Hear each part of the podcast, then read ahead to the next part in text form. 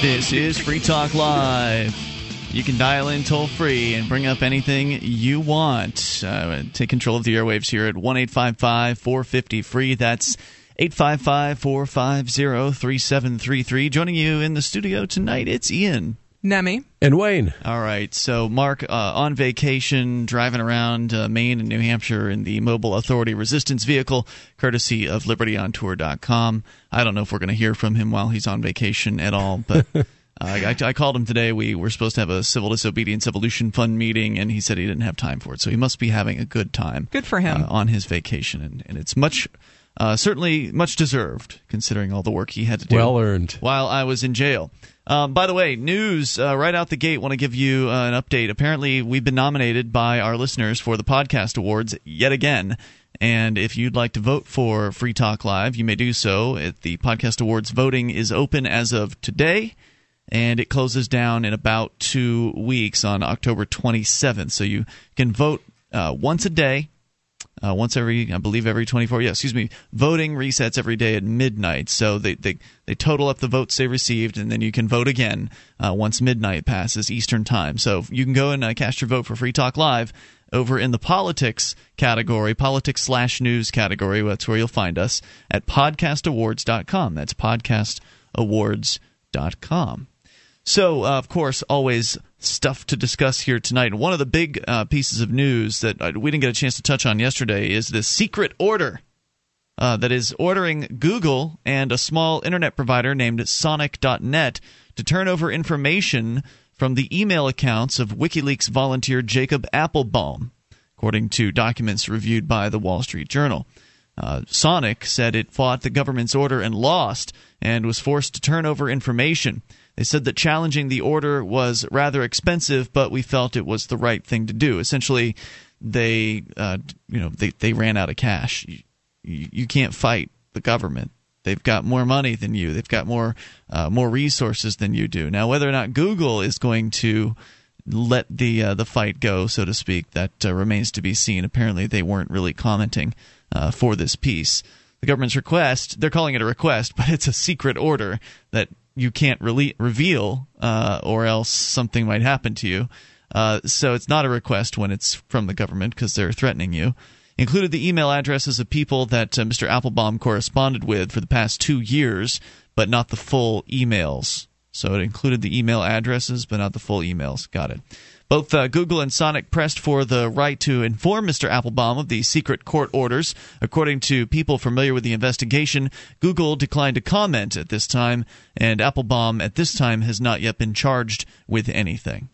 So here's yet another example, and we've heard of these things in the past. These secret uh, secret orders that, uh, after the Patriot Act, I think was put into effect there was news that came out that they were using these things against librarians, for instance, to mm-hmm. get to get people's library records as far as what books they were checking out, and that when one of these secret orders is issued to somebody, that uh, they're essentially under the threat of violence if they reveal the fact that they've received the order.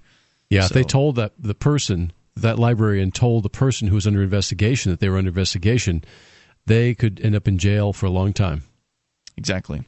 The court clashes in the WikiLeaks case provide a rare public window into the growing debate over a federal law that lets the government secretly obtain information from people's email and cell phones without a search warrant. Several court decisions have questioned whether the law, the Electronic Communications Privacy Act, violates the Constitution's Fourth Amendment protections against unreasonable searches and seizures. Duh.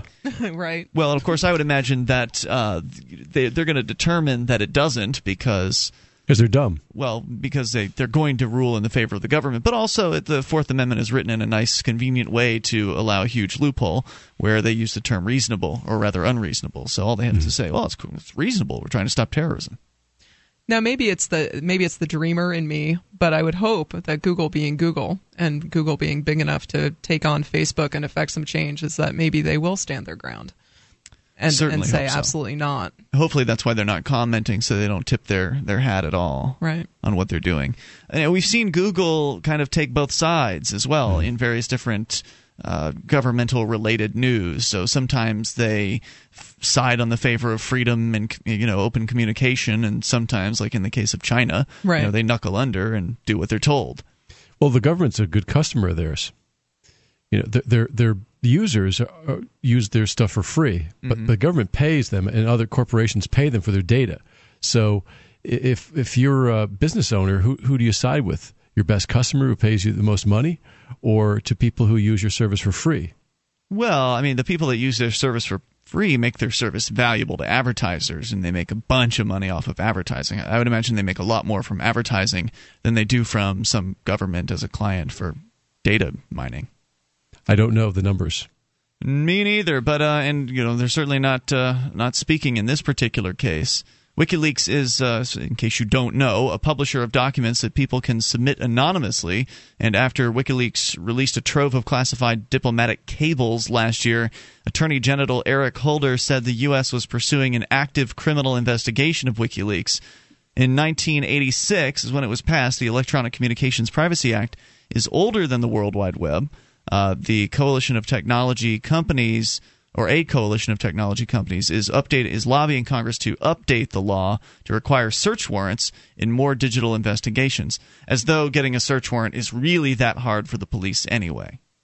Exactly, but that is one of the checks and balances that we have right now. It's it's we're, barely we're a roadblock. Ba- you know, barely. It's barely. It's not. It's not like they just can't get right around it with some judge who's a rubber stamp kind of guy. True, but it's better than nothing. It, yeah. it is, which is the nothing, nothing, that we have. And there's right probably now. more rubber stamp judges now than there were, say, 30, 40 years ago.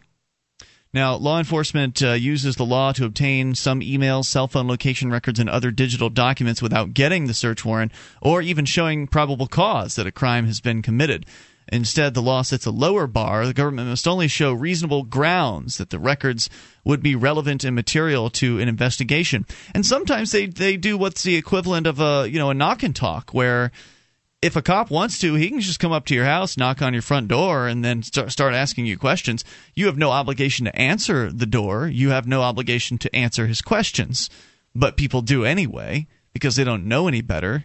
They feel like, well, if it's a cop, I've got to do what what he wants me to. Do you have a warrant? Yeah, well, exactly. And uh, but people don't know these things, and they don't ask those questions.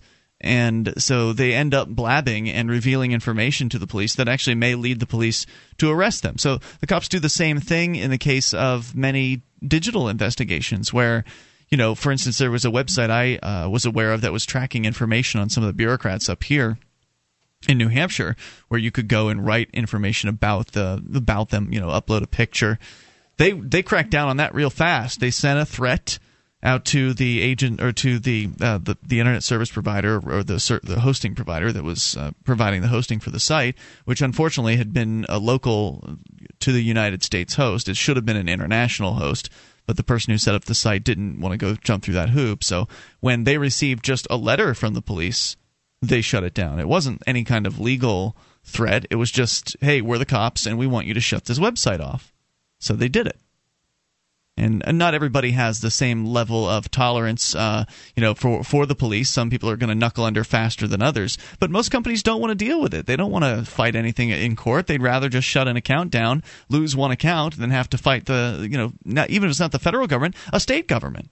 They don't want to have to deal with it. So unfortunately, this one uh, Sonic.net was unable to uh, successfully defeat the federal government, and of course they wouldn't be able to. I mean, they just don't have the money, and you're fighting the feds in federal court. So hmm. it's the feds who are deciding the case about your privacy. It reminds me of one of those old movies you see where where the cop who pulls you over takes you down to the courthouse, then he gets into the the, the judge's robe. And then, and, and then when they go around to the cashier, he's the cashier too. I've never seen that, but it certainly sounds amusing. It's very funny. The toll free number here tonight is 1 855 450 free. By the way, another difference here between uh, this law here the person whose email is inspected is often never knows a search was even conducted. That's because these court orders, as Wayne pointed out, are almost always sealed, and the internet provider is generally prohibited from notifying the customer whose data has been searched. So you have no clue. Whereas if you actually have a search warrant, it has to be delivered to you, so you know what's going on. More coming up here 855 450 free. Will Google make a stand on this one? Remains to be seen. This is Free Talk Live.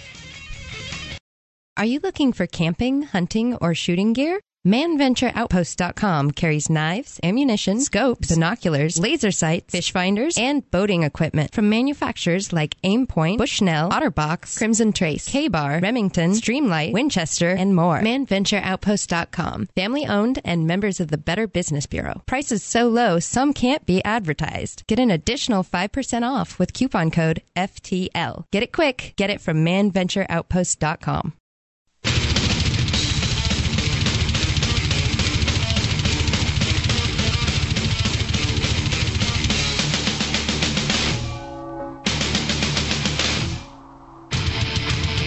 This is Free Talk Live. You can bring up anything you want. Dial in toll free at 1 450 free. Maybe you've got some thoughts about the feds going after a WikiLeaks volunteer, Jacob Appelbaum, trying to get information from his internet service provider and from Google looking for email account information, trying to get a list of all of the email addresses to uh, which to whom he has been sending email and from whom he has been receiving. Uh, and his internet service provider did knuckle under the pressure. Uh, word has not come out yet regarding Google. Uh, the toll free number again, 1 450 free. That number brought to you by SACL CAI. Ron Paul, top tier candidate. Not that you'd know it by watching the mainstream media. They are trying to black out his campaign. But coming up on October 19th, Freedom lovers everywhere intend to create a ripple in politics so big that no media outlet will be able to ignore it. You can learn more and get involved over at blackthisout.com. That's blackthisout.com. It's going to be the next big, the biggest. They're trying for the biggest money bomb thus far. Blackthisout.com coming up on October 19th. And I think that's great. I, I Ron Paul, you know, they they gave him the short shrift apparently in the debates last night. I didn't get get a chance to see it, but I heard uh, Michelle Seven was telling me about it. And you guys mentioned during one of the breaks, apparently he had like half the time to speak that one of the other guys, Mitt Romney, did. Less, Not less even. than half. Not even. And and then after afterwards, the the mainstream media commentators don't even mention his name, and if they do, it's usually uh, something uh, condescending. the eccentric Ron Paul. Or the quixotic. Remember they called him quixotic Yeah. in uh, 2008? Or, Or com- the, comment on his eyebrows. yeah, Yeah. Or, or they'll say you, the media will say, "Well, he won that value voters straw poll, but all those young people all came in there and voted for him." Right, and we know young people don't have any values, right? Or it says Yeah. his internet basement dwelling following. Yeah, well, they are, they've always tried to uh, to sideline him, and so the blackthisout.com campaign is working against that. Uh, so more news here out of the Wall Street Journal about Google and disclosure of information. They're talking about a, a law that was written in 1986, the Electronic Communications Privacy Act, that pretty much makes it it easy for uh, law enforcement to go after your electronic information like emails and uh, cell phone location records and other digital info without without getting a search warrant or showing probable cause just basically sending a threat uh, to whatever the the internet company is. And the internet company doesn't want to mess with the feds so they do whatever they're told. In fact uh, you don't find out because the orders are secret, unlike a, a search warrant where they actually have to provide you with the warrant that there's if they're going to search your house, you have to give, be given you know a copy of the search warrant. You know, I think there's there will be a day when the Patriot Act is repealed, and we'll go back to a more, if you want to call it a more fair or more open system. But You what's think so? what's it going to take? I think think gonna it. Yeah, I think it will be repealed eventually because it it has to be uh, reauthorized every four years. Is it? I think you're right. Yeah. But which- I, I think it's going to take an uprising on the part of the people, just saying that we've had enough. Well, there certainly is something resembling an uprising going on right now, is, that's true. whether or not it will pan out into anything is another question. We of course, talking about the Occupy uh, Occupy protests going on around the country, and obviously there's probably more news coming out of those various different events. You're certainly welcome to comment on that. But interesting statistics from Google. Here's some information they did disclose. They didn't talk to this specific issue of them looking into this Wikipedia guy. But in 2009, Google began disclosing the volume of requests for user data that it received from the U.S. government. In the six months ending December 31st in 2009, Google said it received 4,601 requests and complied with 94% of them. This data includes all types of requests, including search warrants, subpoenas, and requests under the 1986 Privacy Act law. I'd be interested to know what the 6% were that they didn't fulfill. Me too. But it's uh, it should give you a heads up like, hey, if you're using Google's services, you shouldn't expect any level of privacy whatsoever. Odds are good your account is not going to be in the 6%. You're go- likely going to be in the, the 94%. So keep that in mind. Uh, Senate hearing, uh, there was a associate deputy attorney attorney general who said that Congress should use caution because raising the standard for obtaining information may substantially slow criminal and national security investigations. So you guys just can't just go and make things more difficult on the police we might have uh, the evil child pornographers getting away with uh, what they're whatever they're doing. The terrorists might uh, might get away with some bombings. We can't go backwards and have warrants again. The, the idea that they're going to actually repeal these things, I think, is uh, it's pretty pie in the sky. We haven't seen that happen. The, the job of the police hasn't been getting more difficult over time. The courts over and over again have been ruling in favor of more police controls and more police ability to investigate and take information. Well, I'm throwing that pie up there, Ian, because I, I really think that people are really going to get sick of it. At first, they were kind of scared and goaded into uh, kind of kind of going along with all this stuff, but now you know they're seeing children being groped in airports. They're seeing uh, police do things they shouldn't be doing uh, and going you know outside of their constitutional powers. And and I think you're seeing a, a spark here. You're seeing people really say, hey, we're tired of this stuff. We're tired of big government and big banks and big corporations ruling over us, uh, stealing our money, taking our homes, and and and uh, taking away our freedoms. And freedom is the, the most important thing you can have. Even if you lose everything, if you have your freedom, you can you can rebuild. That's true. And and where is the line? I, in my personal dealings with people, I, I find that a, a lot of people don't particularly care if their rights are being eroded away slowly. They don't even notice. Well, they don't um, feel like they're doing anything wrong. Right. So. It, it doesn't affect them yet.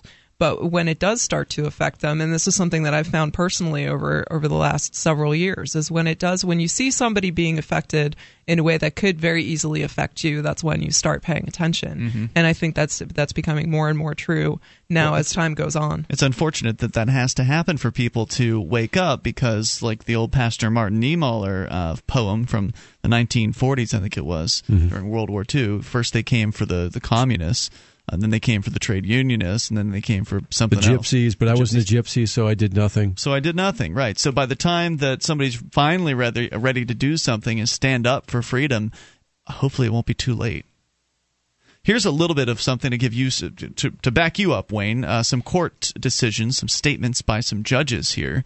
Uh, some federal courts have questioned the law's constitutionality. In a landmark case in December, the U.S. Court of Appeals for the Sixth Circuit ruled that the government violated the Fourth Amendment when it obtained 27,000 emails without a search warrant. Uh, the police may not storm the post office, said Judge Danny Boggs in a 98 page opinion. He said they may not storm the post office and intercept a letter, and they are likewise forbidden from using the phone system to make a clandestine recording of a telephone call unless they get a warrant. It only stands to reason that if government agents compel an internet service provider to surrender the contents of a subscriber's emails, those agents have thereby conducted a Fourth Amendment search. Unquote. In August, the U.S. District Court of Eastern District of of the Eastern District of New York overruled a government request to obtain cell phone location records without a warrant, calling it Orwellian. Judge hmm. Nicholas Garaufis wrote, quote, It's time the courts begin to address whether revolutionary changes in technology require changes to existing Fourth Amendment doctrine. The government has appealed that decision. So maybe you're right. Maybe there is something a brewing out there. There's some people growing cojones out there. Toll free number, once again, 855 450 free. You can bring up whatever's on your mind. That's 1 855 450 3733. Speaking of child porn, I've got a TSA story coming up. All around the world, people are achieving success and making their dreams come true. You can be one of them. Whether it's wealth, happiness, business, or relationships, the only thing keeping you from achieving your goals is the desire to be successful and the know how to achieve it. At allsuccessclub.com, you'll find the information you need to succeed from those who've already achieved it. Set your life on the path to success now at allsuccessclub.com.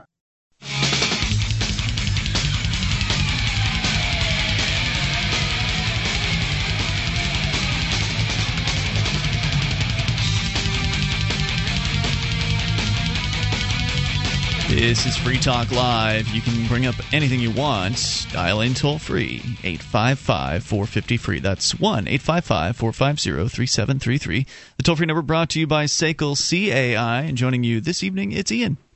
Nemi. And Wayne. And speaking of SACL CAI, they have a full orbed approach to account recovery. It's really three companies in one. They do collections, early out billing, and they purchase charged off receivables. SACL knows the way they treat your customer reflects on you. So their staff is respectful, they record every call, and they have the best equipment money can buy. So your business is handled as efficiently as possible. You can see their banner right at the top of our banner column over at freetalklive.com.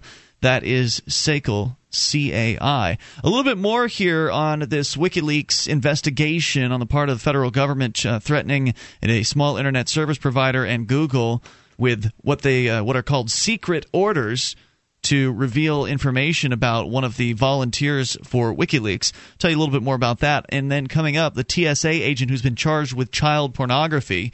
Hmm. Um, so here's a little bit more detail from the Wall Street Journal. The gentleman they're investigating, uh, Mr. Appelbaum, is a developer for the Tor project, which, in case you aren't aware, are free. It's a, basically a, an anonymizing system for internet browsing. The idea is to make it so you can't be traced if uh, you know if you're using this Tor mm-hmm. uh, network, and it also allows for what are called hidden serv- I believe hidden services, where there you can essentially have a website that doesn't exist anywhere outside of the Tor network. So it can't be accessed in any other manner except for through uh, through Tor. So they're looking into to one of the Tor uh, people, basically, who's also hooked up with WikiLeaks.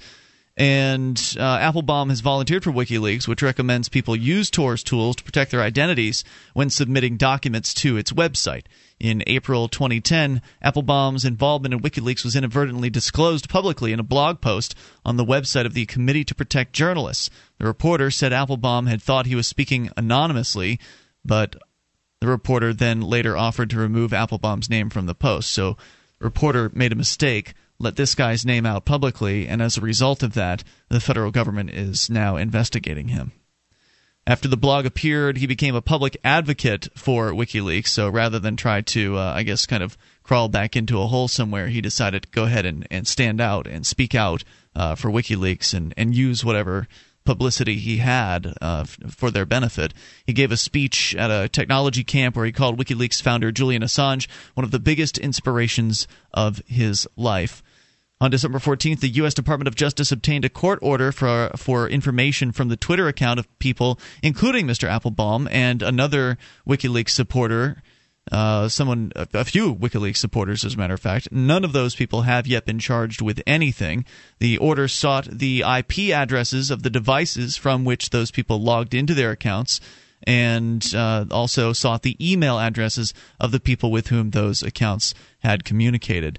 Then earlier this year, attorneys for the individuals filed a motion to vacate that court order, uh, arguing, among other things, that because IP addresses can be used to locate a person in specific geographic destinations, it constituted a search under the Fourth Amendment and thus required a warrant.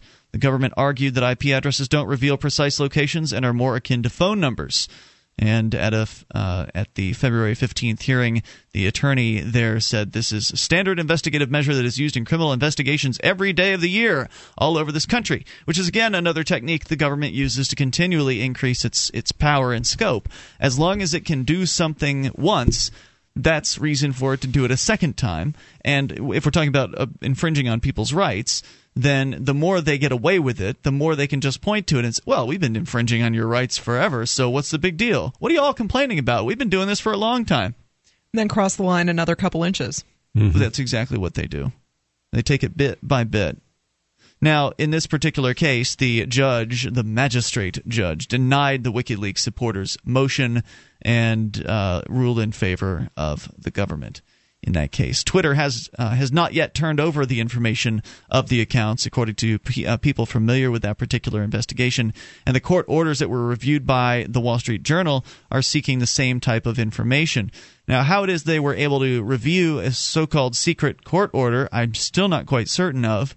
But nonetheless, here it says that uh, Google has been directed to hand over IP addresses and uh, email information. So time will tell whether or not this will uh, will, will result in Google uh, bowing down. I, I would love to see Google send the secret order to WikiLeaks. It'd be incredible. I doubt it. I doubt that. I, I do too.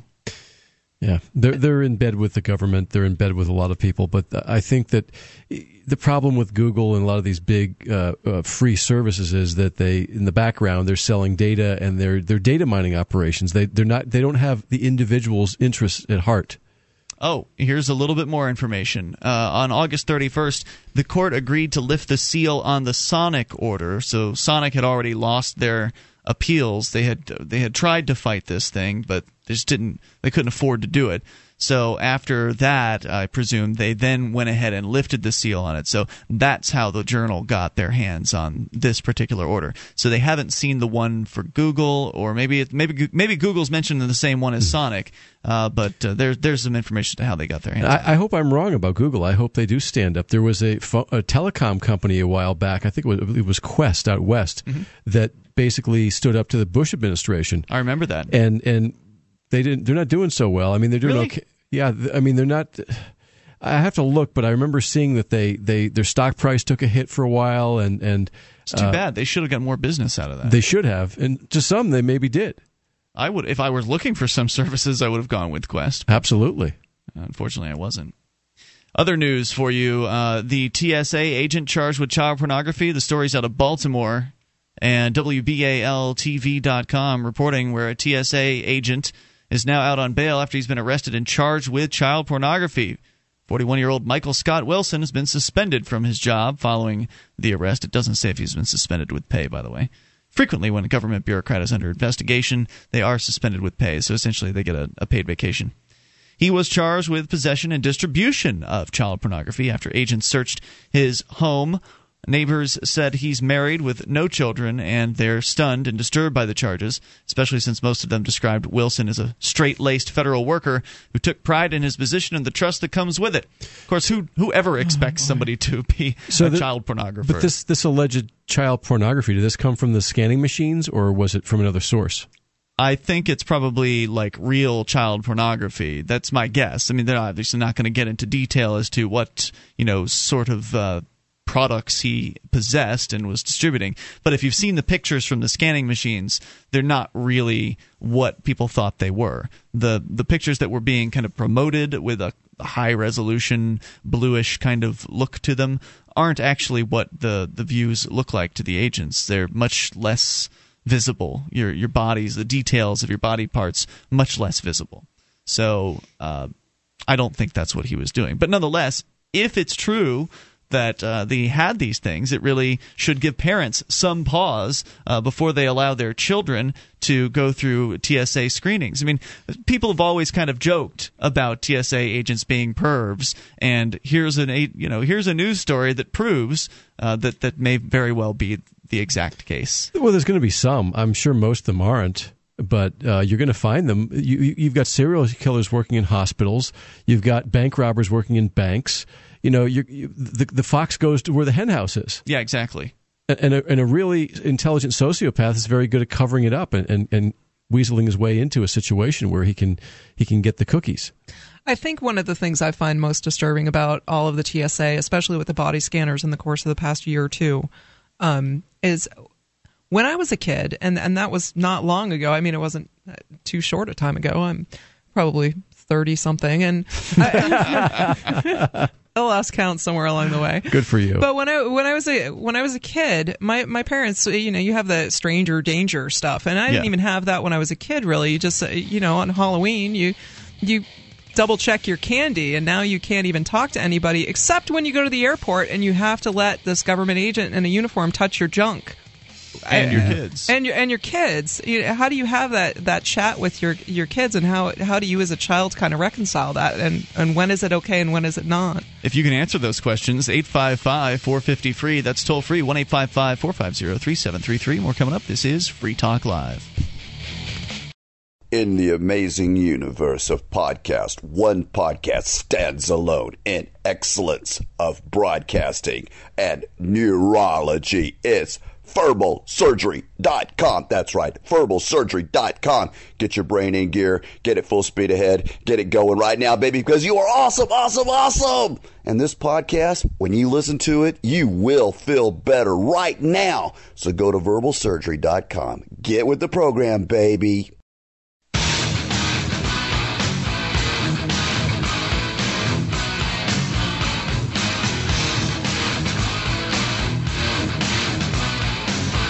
This is Free Talk Live. You can bring up what you want. The toll free number is 1 855 450 free. That's 855 450 3733.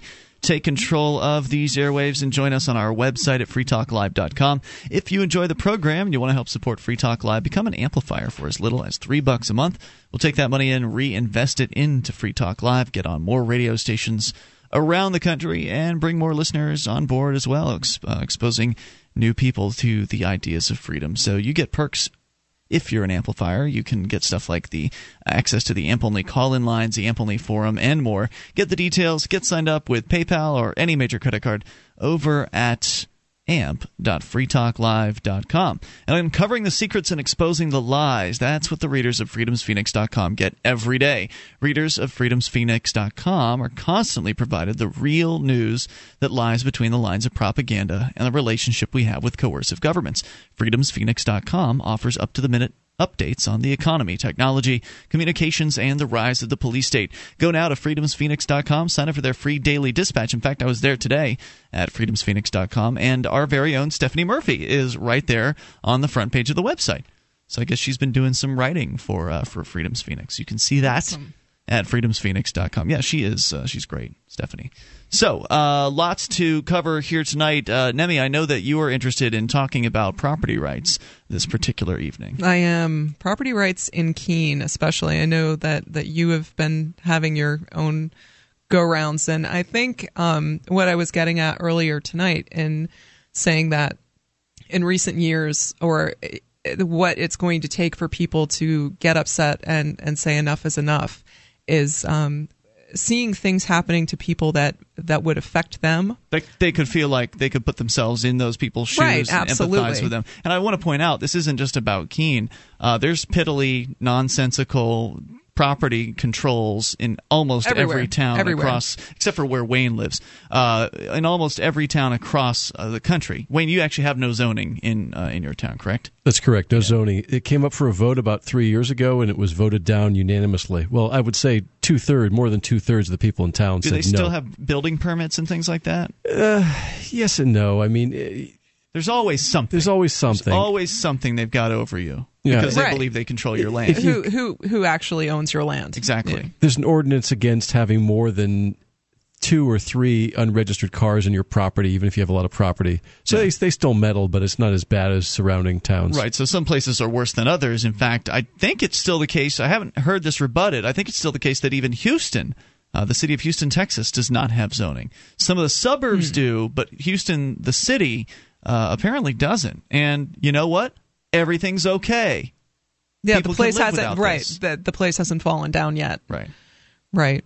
Because I, I I saw the video posted on freekeene.com about This is where the code enforcer came to Right. harass me on the And- day I was supposed to get out of jail. and I believe it was that video. He said, "Well, what if the porch falls off your house?" And that goes to what you're saying about Houston. Is amazingly enough, we, we're not seeing mass porch fallings and people dying in Houston if there's no zoning there. Well, the the reason he brought he brought that up was because I said to him, you know, why don't you basically go and investigate some it's one thing for you to come by and hassle someone over an RV because the issue, one of the issues at hand was uh, the guys from LibertyOnTour.com had parked Marv in the the yard here at the studio, and it had been there for like the last year, and now all of a sudden, kind of off and on, they just Right. kind of go places. But when they come back, Keene is their sort of home base of operations, and they they've been parking here for the last year. So all of a sudden, it's a problem, and apparently, it's a problem for not my next door neighbors, who I've specifically talked to about Marv and checked it out with them, and they're cool with it. So it's not them; it's the woman who lives all the way down the street. Who just so happens to be a city council member. Now, see, th- this is the thing that that worries me, concerns me, and upsets me about this situation is what what is the problem that she has exactly? I mean, I can presume and assume and say she just doesn't like you, or she doesn't like that you have Marv hanging out in your yard, or maybe she's just jealous that you have an awesome RV and she doesn't. I, you, you know, I don't, I don't know what the bone is that she has to pick, but, uh, but I'd say it's probably one of the first two. you know, it, it it's in as uh, someone who has lived in Keene for several years, over the course of time, I've seen the city try to combat um, the expansion of Keene State College, which is our largest our largest college here. As college kids are expanding, the population is moving out into into the neighborhoods, and this affects me personally. I'm down by down by campus, and I know that they're trying to um, combat kids parking 20 cars all over the yard, et cetera, et cetera. But I, I think just today I was driving around town and I saw an RV parked out Plainview, you know, nicer part of town than than where I live. But again, uh, and nicer RV than Marv. Sorry, no diss on Marv really, but you know, parked on the grass. So if there's a beef with you, why isn't there a beef with everyone? But I think my my issue is more that if they're not having an issue with them, why should they be having an issue with you? because of the complaint process. You know, when I was uh, being attacked for my tenants having a couch in their lawn several years ago, uh, this is when I learned about the code enforcement division around here. Where I come from, uh, and used to live in Sarasota as well, Wayne. Down there in Florida, they actually have full-time code enforcement officers that drive around and look for violations and they will they will send you a warning and then they'll send you a you know violation and then it's going to be $50 a day or whatever the arbitrary amount is they've uh, they've selected to punish you with but there they're looking for those violations here they allegedly have to be told. They they have to be there has to be some complaining party, someone to bring the complaint to the department, which they then claim they have an obligation to investigate and to take action upon at that point. I'm not sure I agree with that. I, I did see a guy um, out, this was probably a couple months ago, pulling up signs um, that were posted. I think it was a, a couple of Boy Scout recruitment signs down on the, the roundabout on Main Street and Winchester Street. I think they do go around and dri- drive around, and, and if they see something, they'll pull over and address it, like overflowing dumpsters and, and whatnot. I think they, they probably do that, um, but in order to make it legal, they may have to file their own complaints. Right. So all they have to do is just go to another city worker. Like the code enforcer himself may not be able to file the complaint, but anybody else that works for the city sure can. Water cooler. Yeah. Yeah. Yeah. Oh yeah, yeah. We need, we found this uh, this violation over at so and so's house. Will you go ahead and write up a complaint about it? Oh sure. Sign here. And I just I think that's a travesty because, uh, uh, as I was saying to you, Wait, are you defending uh, overflowing dumpsters? Are you defending people having porches falling off their house? I think I will pick my words carefully. I think that if through your actions you are aggressing against me, I should be able to articulate that and come to you personally. Or if I'm going to um, ask a government thug to come do my dirty work for me, Yeah. that you should have the right to know who I am. Absolutely. You, you know, that is my opinion. Now, it, I have had issues with trash in my neighborhood. Is it is it attracting skunks? Is it a nuisance? Absolutely, absolutely. And I, I do think that it I would be within my rights to go talk to a property owner or to write to a landlord if they're they're As a away. neighbor? Absolutely would. absolutely, and say, hey, you know what? Your trash is on my property. I'm sick of picking it up. Well, or, that's what I originally said when they came after me for the couch. Is I said, well, why can't this person who's complaining just come talk to me like a neighbor would? And she refused to do that because it's easier to have someone do your dirty work for you. right. And and I think And I was told now that the people I asked the same question now. Right. Well, why won't they come talk? Oh, they're afraid of you. well, and I, and I think They're afraid of you. Well, they they don't want cameras pulled on them and whatnot. I think that's the argument that's being made, and and I think that I would be a little worried about coming to talk to you. I, I mean, I I know you, so I'm not worried about coming to talk to you if I have an issue. But if I didn't know you and I had read all of the bad press, I would be like, oh my god. Yeah, but it's not that. It's not just because it's me, right? If you look at these stories from across the country, there's no shortage. I mean, just last night we talked about a tree house. yeah, absolutely. This tree house, the guy built. I don't know if you heard this, Wayne. A guy spent fourteen hundred dollars of his money on parts spent six weekends of his time. He's dad. He built a treehouse for his kids. Somebody complained anonymously to the the uh, the county. The county came by and said zoning violation. Uh, and this was after he asked uh, the county bureaucrats whether he could build this or not. And they the building department was like, yeah, whatever, it doesn't matter. Was this in Keene? No, No. this was No. somewhere. I'm just pointing out this happens everywhere. Uh, this happened in Virginia. I think it was Falls Church. And so he goes, tries to get a variance for the zoning on his property, spends $1,800 applying for the variance on forms and paperwork and Oh, time. boy. that he was told he didn't need. Right. Well, the first bureaucrat he spoke to said, "Oh yeah, this is not an addition on your house. This is, uh, you know, it's a tree house. No big deal. You don't need any permits." Well, the other bureaucrats that came by said, "This is an addition on your house, even though it's not attached to his house in any way, shape, or form." And so they went after him. But in those cases, that person went anonymously to the uh, the city Right. and complained. It's just how people are trained to behave. Right. It doesn't have anything to do with me. It's just they don't want conflict. Right. They'd much rather have, Have "Oh, well, someone is else do I your pay my conflict for you." taxes. Right. This is why I pay my taxes, so I can have some man go over there and threaten my neighbors for me. One eight five five four fifty free. More on property rights, zoning, etc. If you've got a zoning story you want to share, feel free. It's Free Talk Live. Our The Ruger LC9. Compact, powerful, and perfect for personal protection. The LC9 is only slightly larger than the popular Ruger LCP. Features a checkered grip frame to provide a secure and comfortable grip, and includes a finger grip extension floor plate. The LC9 also has a dovetailed high visibility 3 dot sight system, blued alloy steel barrel, manual safety, and loaded chamber indicator. The LC9, another innovative American made product from Ruger. Learn more about the Ruger LC9 at ruger.com slash LC9.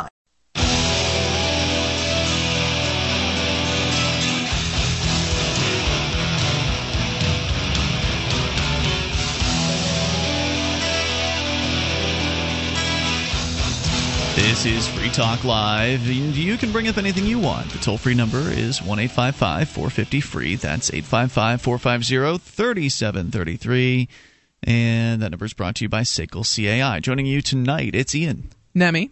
And Wayne? All right. Uh, so we're going to take your phone calls about absolutely anything. Toward the end of uh, the hour, last hour, for those of you just tuning in, uh, Nemi, you brought up that uh, you're pretty frustrated by some of the things you've seen going on around here uh, in our very own beautiful little Keene, New Hampshire, where uh, it's pretty to look at, but the government and the way they behave is not very pretty.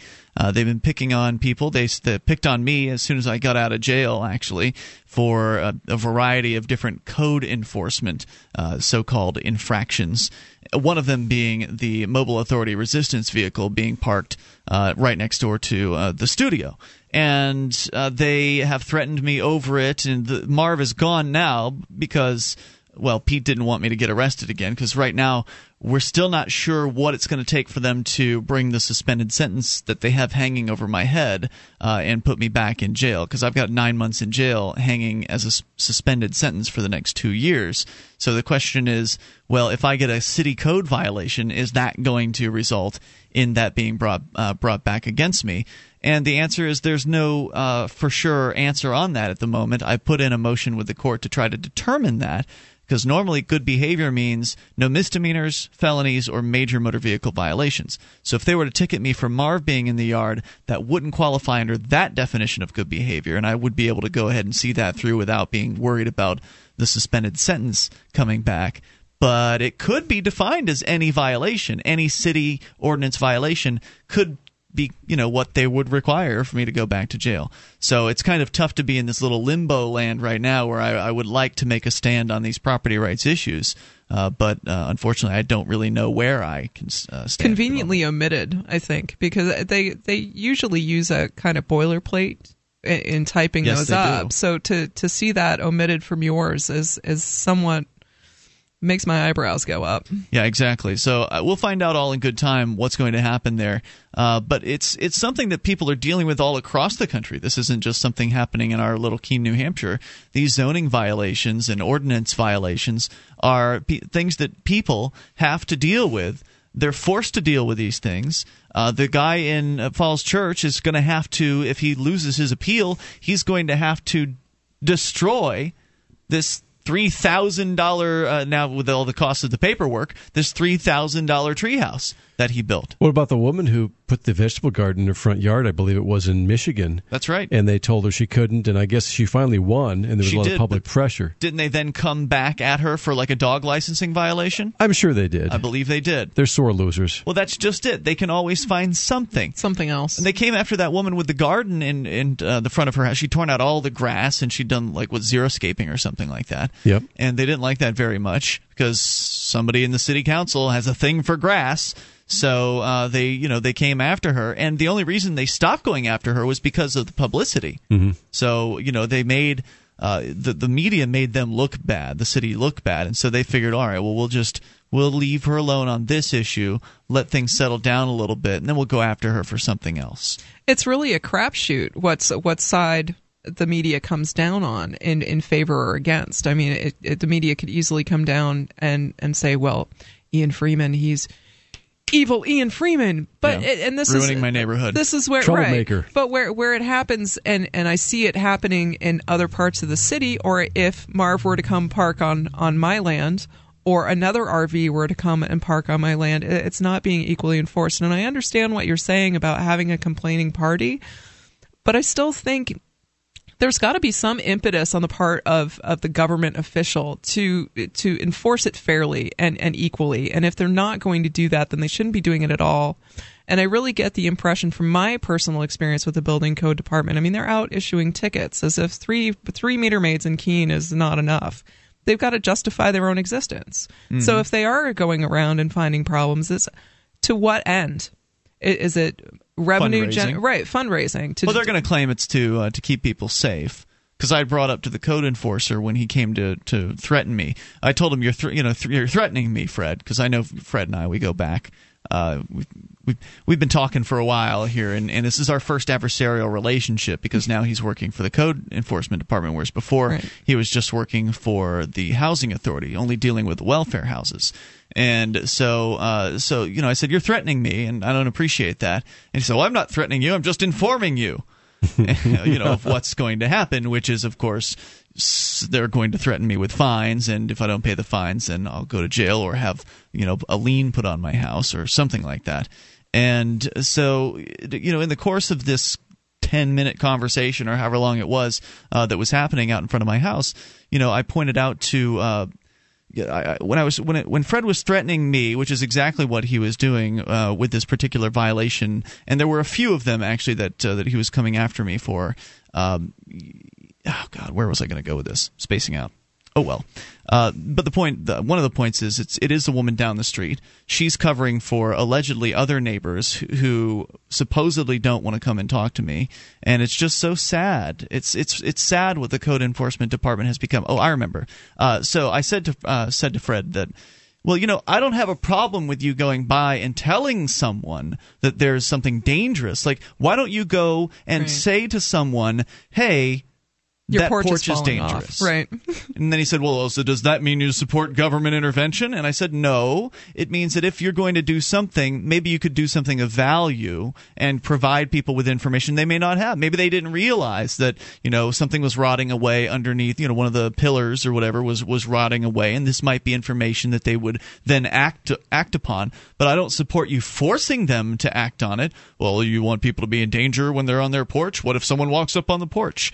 And well buyer beware. Don't walk up on a, a rickety porch. And and i think most people want to take good care of their property.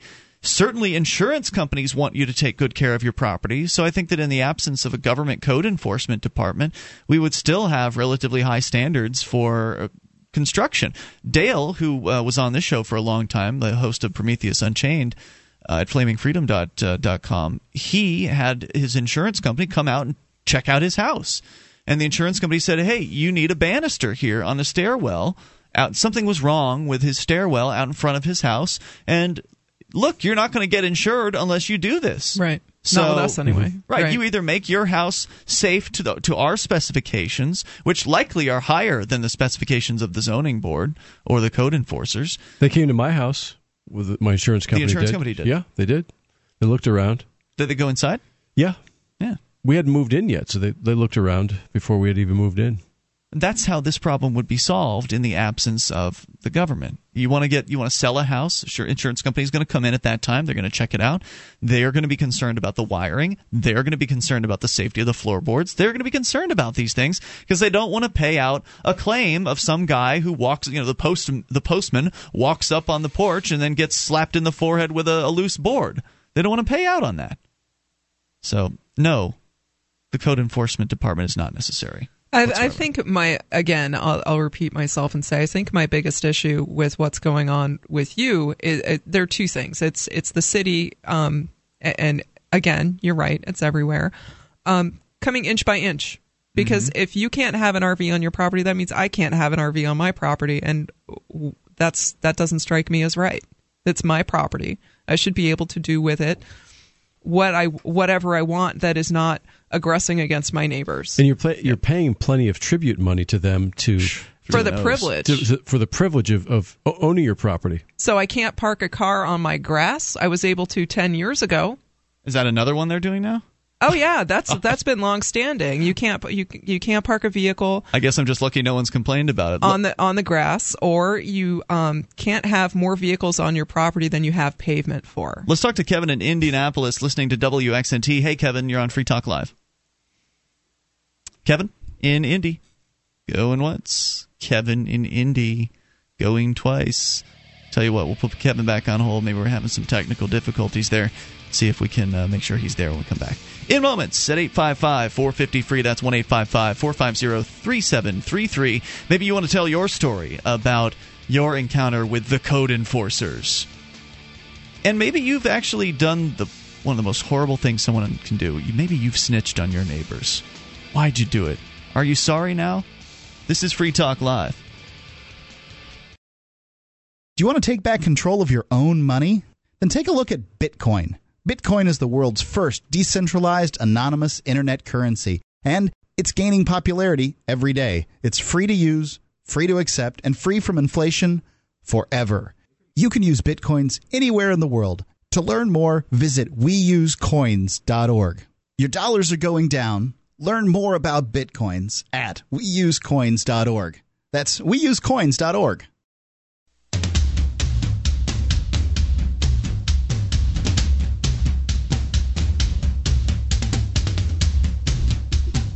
This is Free Talk Live. You can dial in toll free. Bring up what you want at 855 450 free. That's 1 855 450 3733.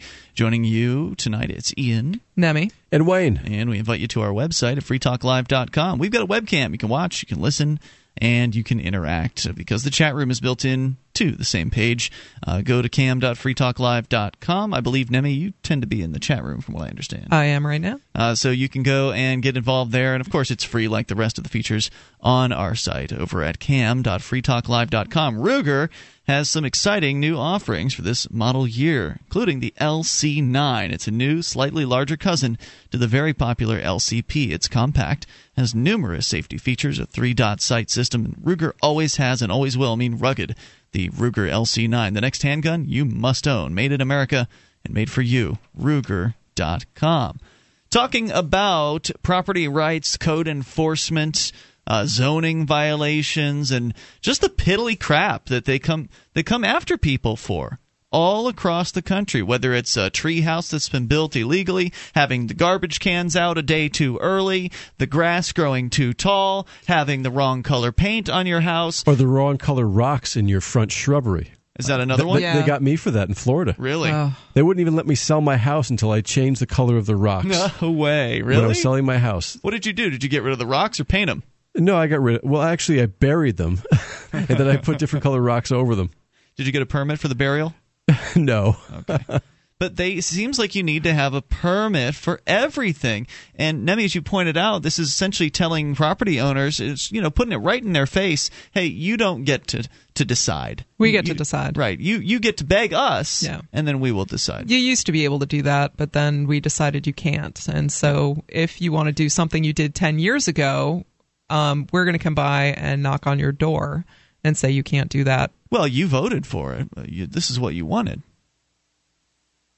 That's Thanks, what they'll Ian. say. That's what they'll say.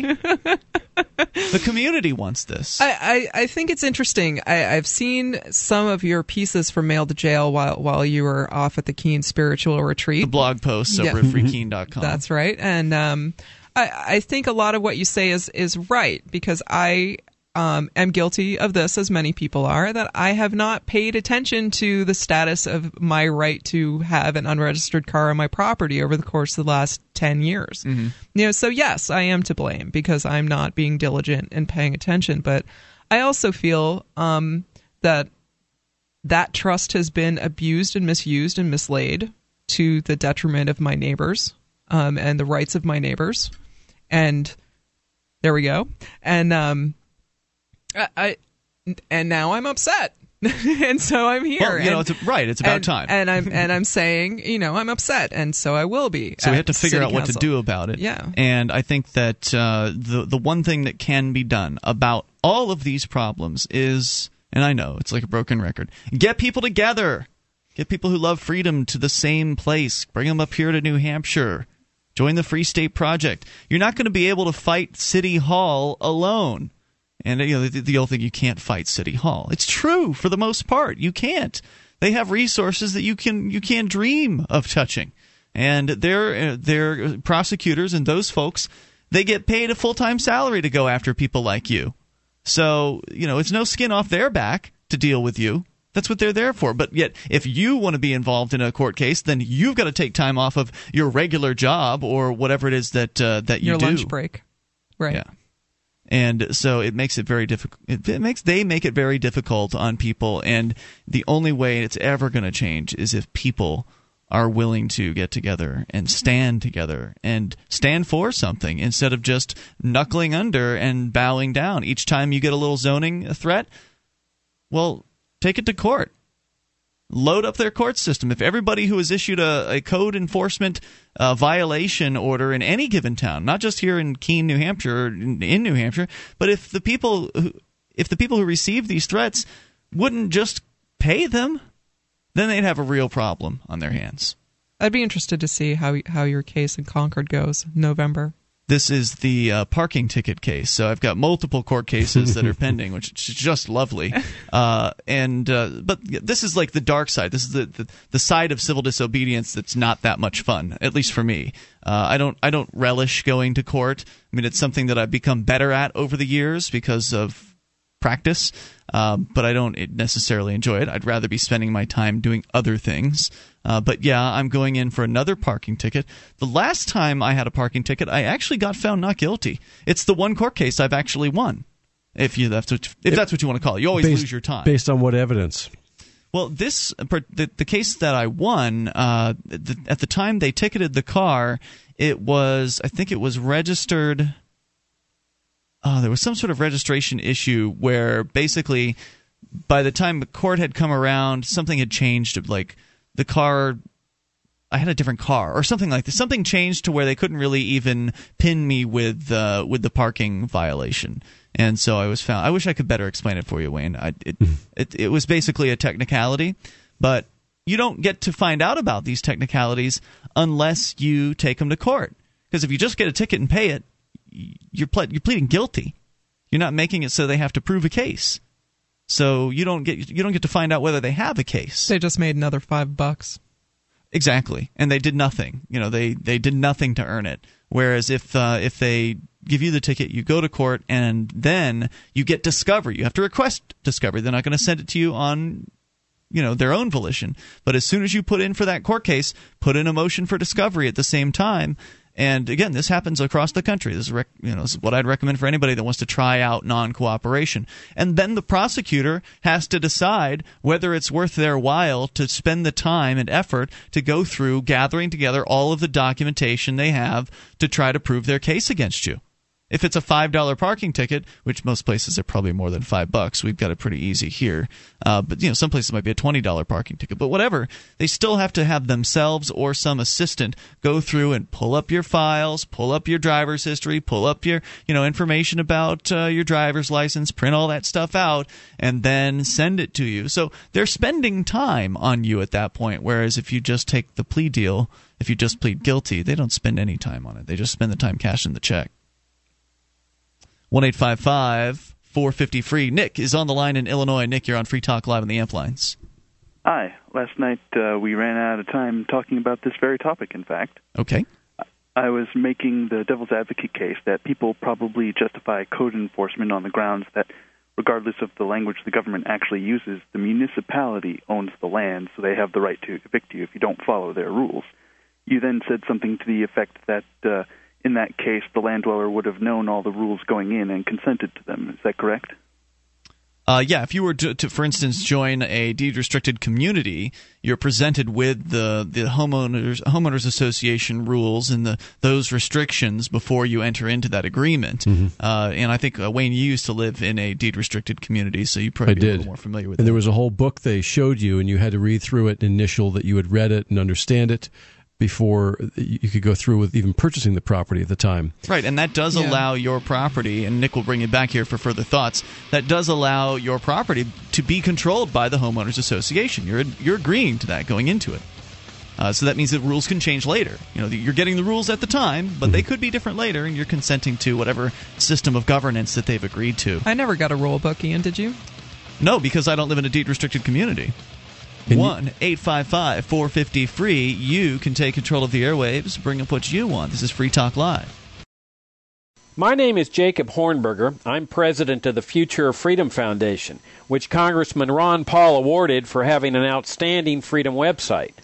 Write us at fff at fff.org, and we'll send you a free three month subscription to our monthly journal of libertarian essays and our booklet, Economic Liberty in the Constitution which George Mason University economics professor Walter Williams praised in a recent column. That's FFF at FFF.org.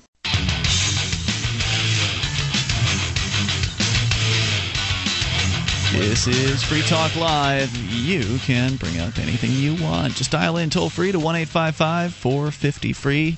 That is the SACL CAI toll free line 1 855 450 3733. Joining you this evening, it's Ian. Oh, Nemi. And Wayne? and uh, we will take your calls about anything. We have been discussing zoning, code enforcement, your rights, and your property. So we can continue that, or you can bring up whatever you want. And uh, Bitcoins, something I want to mention though before we continue. Uh, you've probably been hearing about them, especially if you've been listening to this uh, radio program, but maybe you didn't know quite how to get your hands on them. Well, now there's an easy way, at least your digital hands, because bitcoins are completely online. You can get bitcoins by depositing cash at thousands of banking locations across the United States, including Bank of America and Wells Fargo. And once you have your bitcoins, you can use them to pay anyone in the world with no transaction fees or third parties getting involved. It works just like person to person cash transactions, but you can do them over the internet.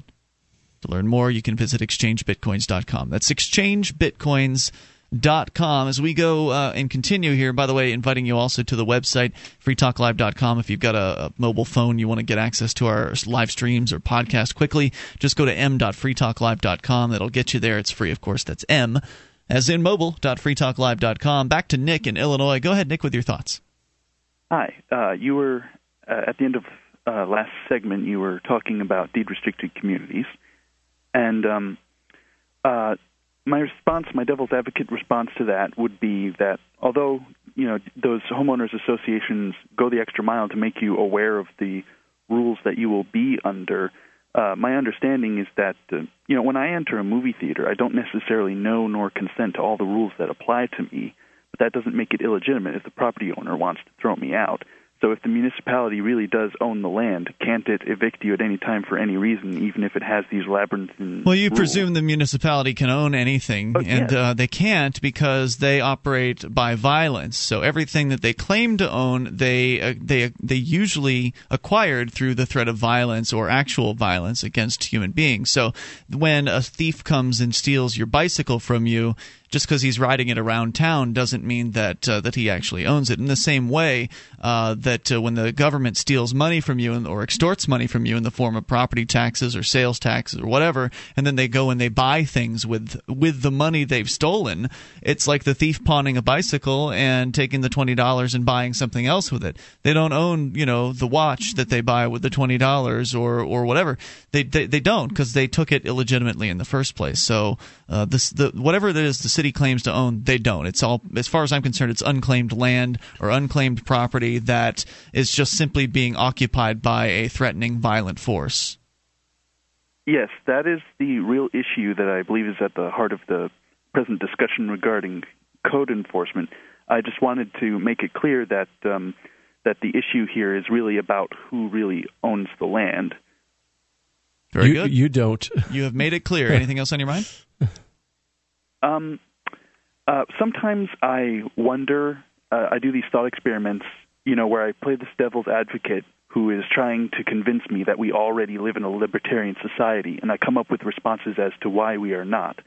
And if we did live in these private communities where the governments were as they are now, except without the aggression, but they would still use eviction as a form of as a form of enforcement of the rules, then I think that we would have a society that's much like ours, but is acting according to libertarian principles.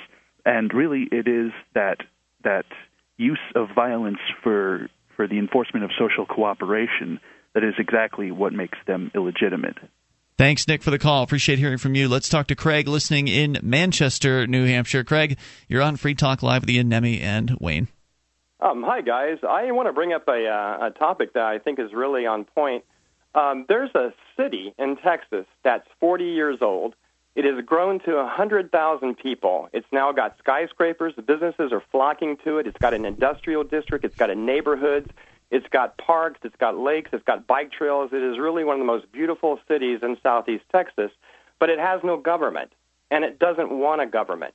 Uh, unfortunately, because of the Texas law, it's going to be forced to incorporate in a few years or Oh. be annexed by some of the neighboring cities. But it's organized around agreements between the landowners. Um, they've agreed to pay fees for the common areas, and they've agreed to a large set of rules. It's like a homeowners association, which actually grew into a good-sized city. And uh, the difference is with the homeowners association is that if you break a rule, no one shows up to your door to threaten you.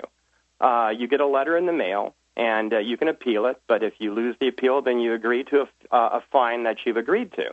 And if you refuse to pay the fine, it's taken to civil court. So it's a much more civilized way um, of enforcing laws. Also, the laws don't change. You don't end up buying a piece of property only to find out, you know, that it's been rezoned and you're out, you know, twenty thousand dollars or so. So it's a it's a very different. Well, homeowners associations can change their rules.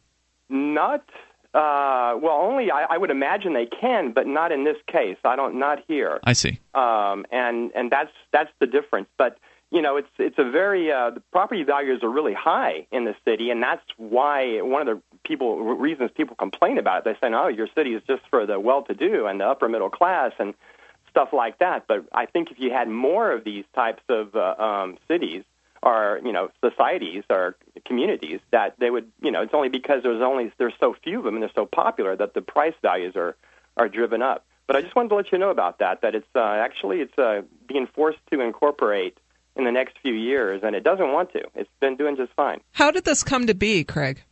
How did what come to be? Uh, how did this how did this group of people come to be in this area? Was it Oh, he was formerly incorporated? George George Mitchell in 1974. He founded basically just a homeowner society, and it became popular. The rules that he had set up in there became popular. They have a they have a series of community associations because as it grew and grew, they didn't just keep one community association. They they, they started several for the different types of uh, projects that they expanded upon. They expanded one project into several projects. And so there's a different set of rules for each district um, that it that it's grown to. Interesting. And what's the name of this town? It's called the Woodlands, Texas, and you can look it up on uh, Wikipedia. Very, uh, very interesting. Anything else you want to share tonight? And that's it. Excellent. Thanks, Craig. Appreciate your call at one eight five five four fifty free. That is 855 450 3733. I wish I could remember the name of the uh, the private, like what is basically a private city and I I know we've talked about it in the past. It's somewhere up north in like Minnesota or Michigan or something like that. I think it was Minnesota, where basically the roads are completely private. The entire city is completely privately owned. It's very unusual situation. And of course, as you might imagine, the roads are very pristine, and people do uh, consent. You know, when they when they move into a place like that, because it is essentially a, a large planned community. Um, and you know, if that's what you're into, then you should be free to have that.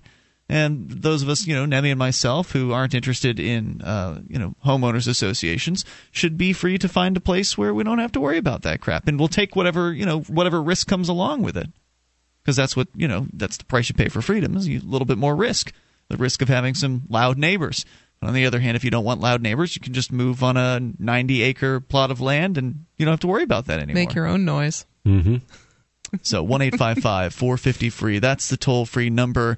Update on a superhero. Um, We talked in the past about the uh, the superhero movement that has sprung up in some cities across uh, the United States, and we I believe we've spoken about Phoenix Jones in the past. He's very memorable because he has a, a you know quite a a snazzy outfit. He's got a yellow and black uh, outfit, which I believe is fitted with some sort of bulletproofing and stab plating. Uh, Phoenix Jones, apparently, he and his uh, associates, including Buster Doe, Red Dragon, Green Reaper, Gemini, No Name, Catastrophe, Thunder 88, and Penelope, have uh, formed the Rain City superhero movement in the Seattle area. Uh, and we, we've talked about them before, but there's an update on Phoenix Jones. He's been arrested. We'll tell you what happened here uh, in a little bit. 855 450 free. That's toll free. It's brought to you by SACL CAI 1 855 450 3733. Bring us your uh, stories about zoning, uh, piddly, nonsensical zoning enforcement, code enforcement. You can also take control of the airwaves and bring up whatever's on your mind. Also on the way, Harrisburg, Pennsylvania, bankrupt. Wayne's going to tell us about it.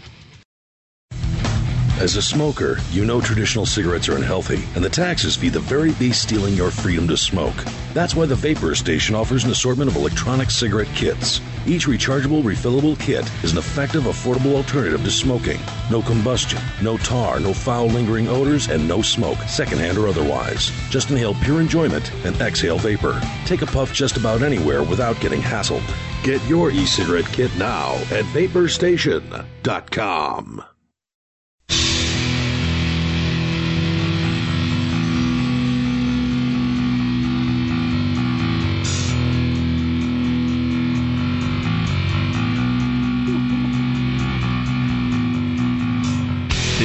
Talk Live. Bring up anything you want at 1 855 450 free. That's the toll free number brought to you by SACL CAI. 1 855 450 3733. Joining you tonight, it's Ian. Nemi. And Wayne. And we invite you to our website at freetalklive.com. You can enjoy the features that we have there for you.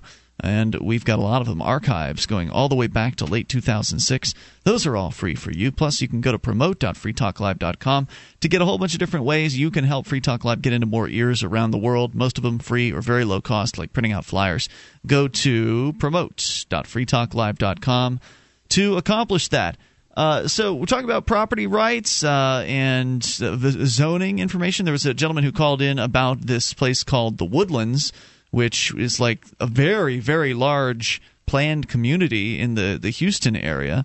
According to the Wikipedia article here, approximately 93,000 people uh, living there as of 2010. And uh, unfortunately, they're in a position where they're going to be forced to have a government. And they're being forced to have a government by the state of Texas. Now, they've managed to escape from under the thumb of Houston because they were in what's called the extraterritorial extraterritorial jurisdiction of Houston, and they entered into an agreement with the city of Houston to give them $16 million so Houston would leave them alone. So essentially, they bought off uh, the government of Houston from messing with them with $16 million in cash, but they're still being required to apparently incorporate as their own city and create a government. So that's a sad thing. And it it's unfortunate that uh, you know people don't the message hasn't gotten out yet to enough people about why it's bad to have go- governments D- around. does that mean that that area has real private property? you mean before the government's created? Yeah. Yes. I, I don't know because they were, as I, as was mentioned, they were part of the extraterritorial jurisdiction Mm-hmm. of the city of Houston.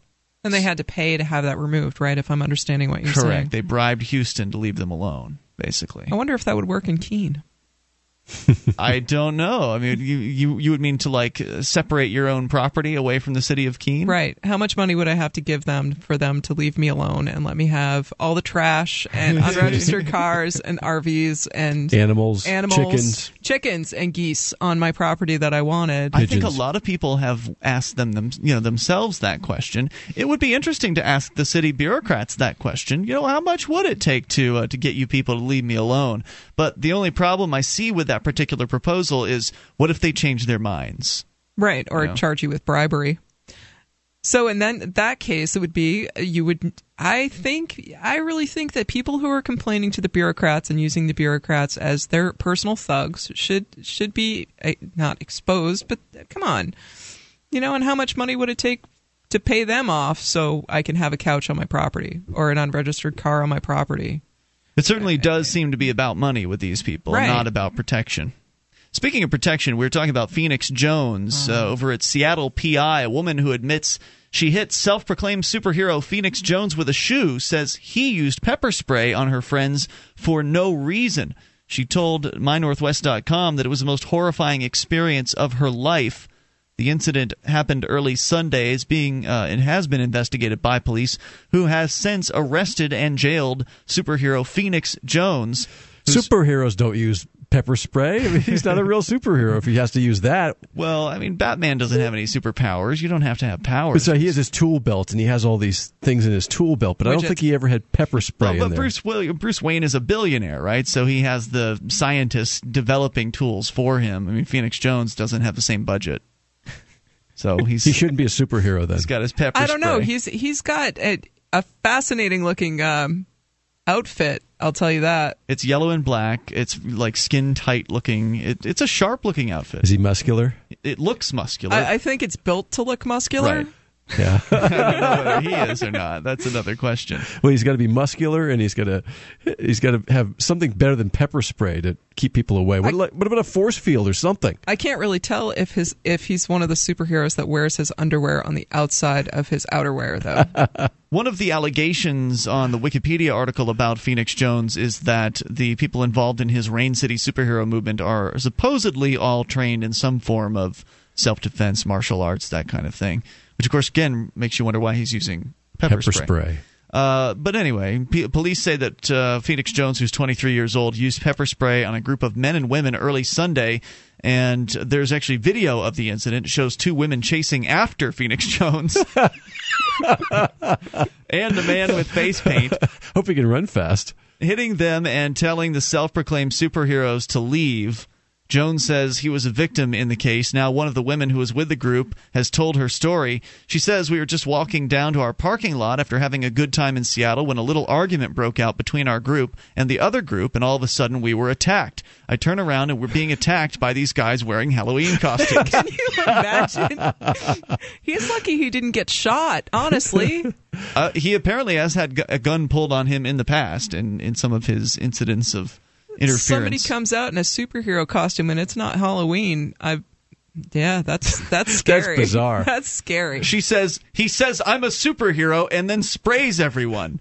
Nothing gives him a right to do that. That's harassment and assault. And this is one of the problems with uh, with being a hero or or wanting to get involved and save somebody in a situation is you don't know what uh, if you're just coming up on something, you don't know what's going on. I mean, for all you know, they're filming a movie, uh, or you know that uh, this is just a, a minor spat and everything would have been all right. But then you getting involved throws things off kilter and everything goes out of whack and makes things worse. Uh, and I remember there was one story where let's see, there was like a barroom fight, and somebody got involved and actually ended up I think they got stabbed as a result of it uh, or they tried to help the guy, a guy that got stabbed and the guy they helped was like some sort of racist and you know they didn't even know who they were I, helping. I remember that. You read that story Yeah. when I was with you on the air about maybe two years ago. yeah Well, you know, superheroes should just dress up as normal people, and then if they see trouble, they go into a phone booth or go behind some bushes or dumpster and change into their superhero costume. yeah but that doesn't get you as much attention when you're walking around downtown Seattle Is True. It, it must be about the attention. I, I mean, really, if you're if you're just a normal kind of run of the mill individual who's interested in breaking up fights, why wouldn't you go out at looking like a normal individual? You you go out looking like a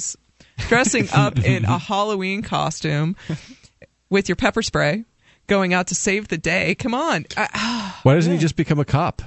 Let's go to Barry in Pennsylvania. I think that's because he actually has a criminal record, although that doesn't prevent people from becoming cops. Barry is in Pennsylvania. You're on Free Talk Live. Hello there, Barry. Hey guys, can you hear me? Yeah, sure. What's on your mind tonight? Excellent. Well, I'm, I'm calling from the belly of the beast here in Harrisburg, where our state government and some of the lo- other local municipalities decided to uh, get into the burning trash and makes team business. Mm-hmm. And over the years, it uh, tripled, quadrupled in price. And um, What has quadrupled in price? Right.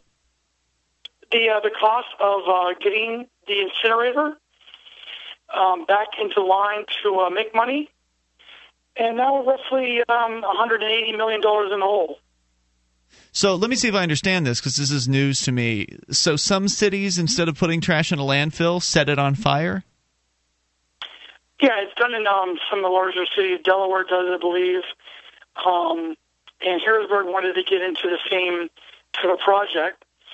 And uh, they invested millions upon millions into an incinerator to burn trash, to make steam, to uh, heat and cool uh, area buildings. And, uh, you know, decades later, we're $200 million in the hole, and uh, the city might go bankrupt. Actually, uh, according to the article I have in front of me right here, they've already filed for bankruptcy as of yesterday. Yeah, they did. Um, the city council did. The mayor does not want to do that, so they've actually put an injunction that it was an illegal thing for the city council to do. Oh, so boy. it's a big mess here. Wow. Proves why um, government at all levels should just protect people's liberty and get out of all kinds of uh, um, business opportunities. Well, I don't trust them to do anything, but I get it why people think that they should do protect protect their liberties. But of course, in order to protect people, they have to violate their rights in the first place by stealing money from them and extorting obedience from them. Apparently, so I, I just don't trust them for any of those things. And just look how they ran. You know, look how they run their stuff. They run it into the ground. They they don't do do things you know that are financially viable. Now, I'm sure that it wasn't this incinerator that put the the city under. I'm sure it was a you know a variety of different factors that brought them to the brink of bankruptcy. Uh, and maybe Wayne, you can tell us a little bit more about that coming up here in hour number three. But thanks, uh, Barry, for the call tonight. Appreciate hearing from you at 1 450 free. That's 855 450 3733. Now, I'm, you know, I'm not really familiar with the incinerator proposal, but that doesn't sound too environmentally friendly. No. Setting things on fire. Hmm. More coming up. You Garbage. take control. Hour three's next. This is Free Talk Live. When the power goes out for any length of time, you've got problems, starting with food that's going bad, even in the freezer. No communications, living by candlelight or flashlight. It's a bad place to be. The solar flare cycle is heating up and has already done damage to the grid. NASA and NOAA tell us that next year and in 2013, it will take down large sections of the grid for days or weeks at a time. Hurricanes and floods also cut power for several days or weeks. You can protect yourself now. The SG1 solar generator by Sound Wisdom produces 5,000 watts of household current, comes with 230 amp hours of battery, 220 watt solar panels, and a built-in battery maintainer desulfator. This is the only portable system you can add as many batteries or solar panels as you like. It will also convert power from windmills, water wheels, DC welders, or gas generators, any source of 12 volt DC power. See it now at freetalklivesolar.com. Technicians are standing by now to answer your questions even during the Sunday night show. freetalklivesolar.com.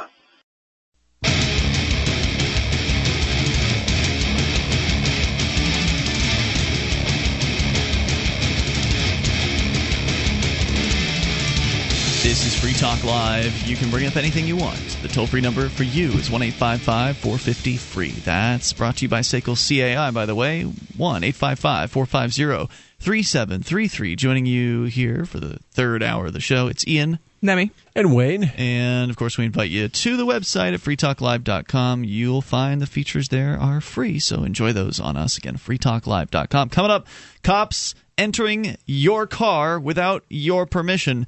We'll explain what's going on with that. But a little more, I want to hear more about this Harrisburg situation. Wayne, we had a guy call in uh, at the very end of the last hour who was calling from Harrisburg, Pennsylvania, uh, the capital, so called, of the state, where apparently they're on the brink of bankruptcy. And it I'm sure it has to do with more than just the incinerator that he was talking about, but apparently one of the big factors is the city spent a whole lot of money on an incinerator that they thought was somehow going to turn a profit for them, and it instead has become a $200 million hole. Mm-hmm.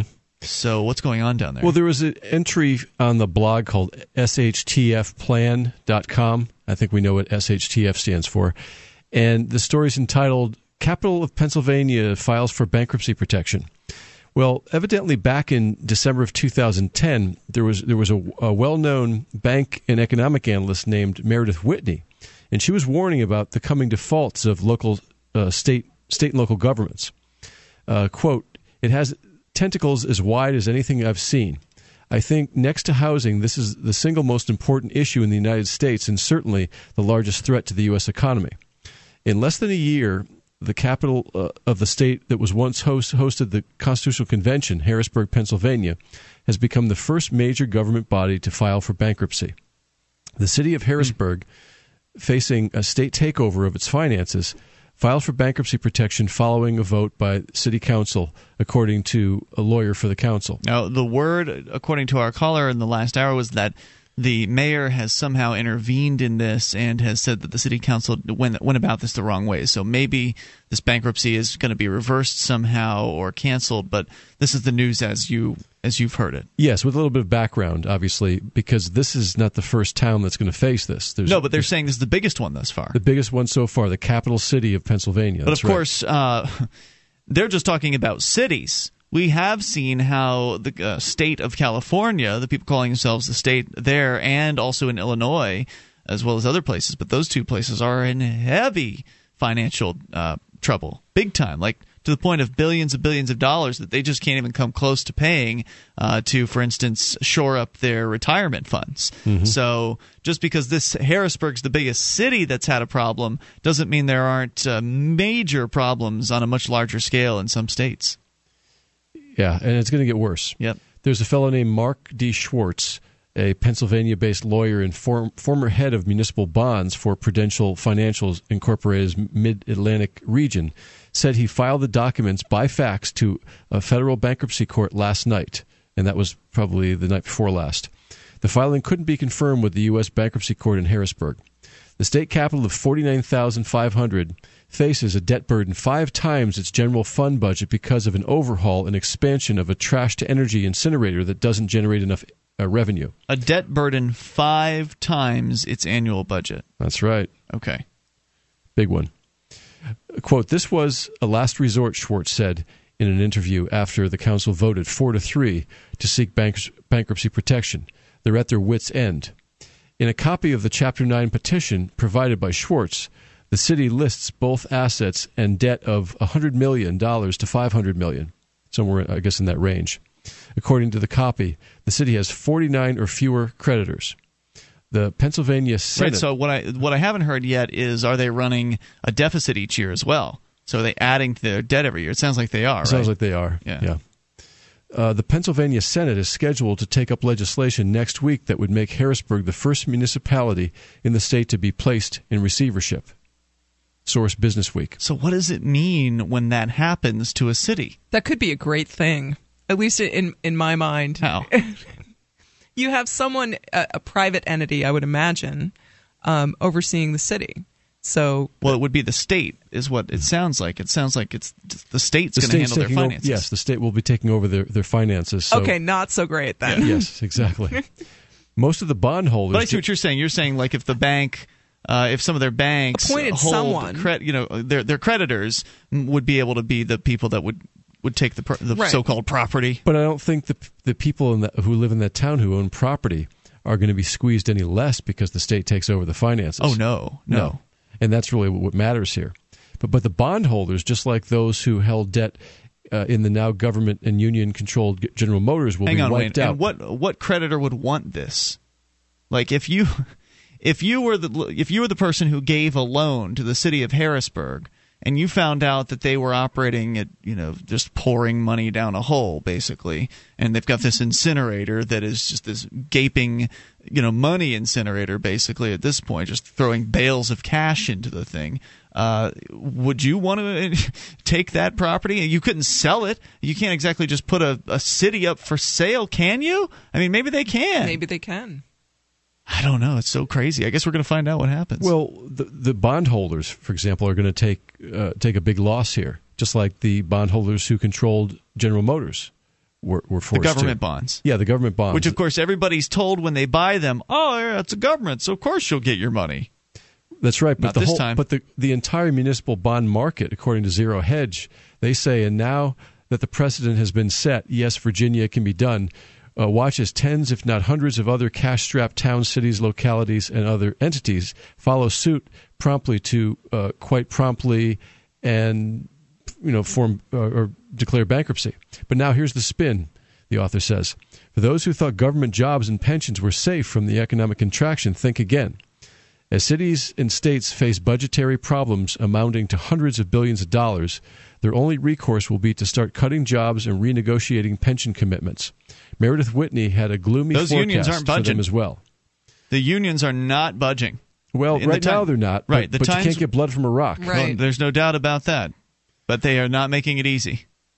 But back in, in uh, June of 2010, um, Meredith Whitney had said that at least 2 million government jobs will be eliminated as city councils and state legislators are forced to tighten their belts.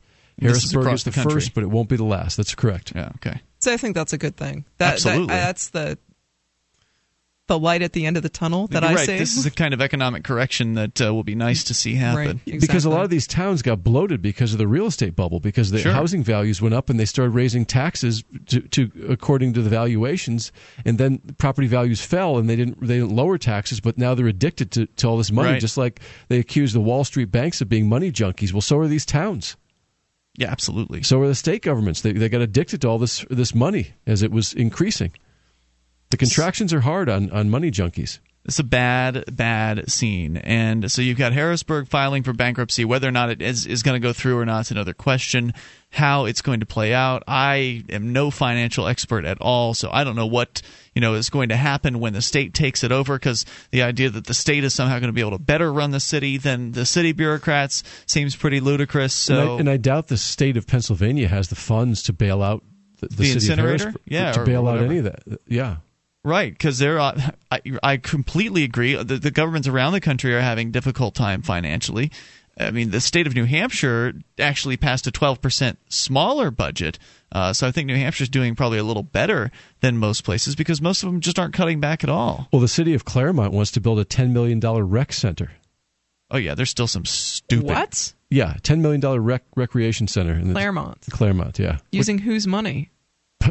Your guess is as good as mine. Oh my gosh. Well, they just built a forty million dollar school here in Keene, and before that, the forty million dollar jail. So they've got all kinds of. Well, they do get they do get promised state money and some federal money for some of these projects if they're schools or but rec, a town rec center. I don't think they'd get they might get a little bit of state money, State but no money, federal money on that. Well, and that's what's going to have to come down to, right? Is that that's at least what I see happening is that let's say Pennsylvania takes over Harrisburg and they don't have the money to just keep it keep it operating and they you know they're an in, incompetent bureaucracy just like Harrisburg and so they don't have any way to make Harrisburg more efficient so it just keeps losing money hand over fist and eventually they're going to have to go to the feds for a bailout.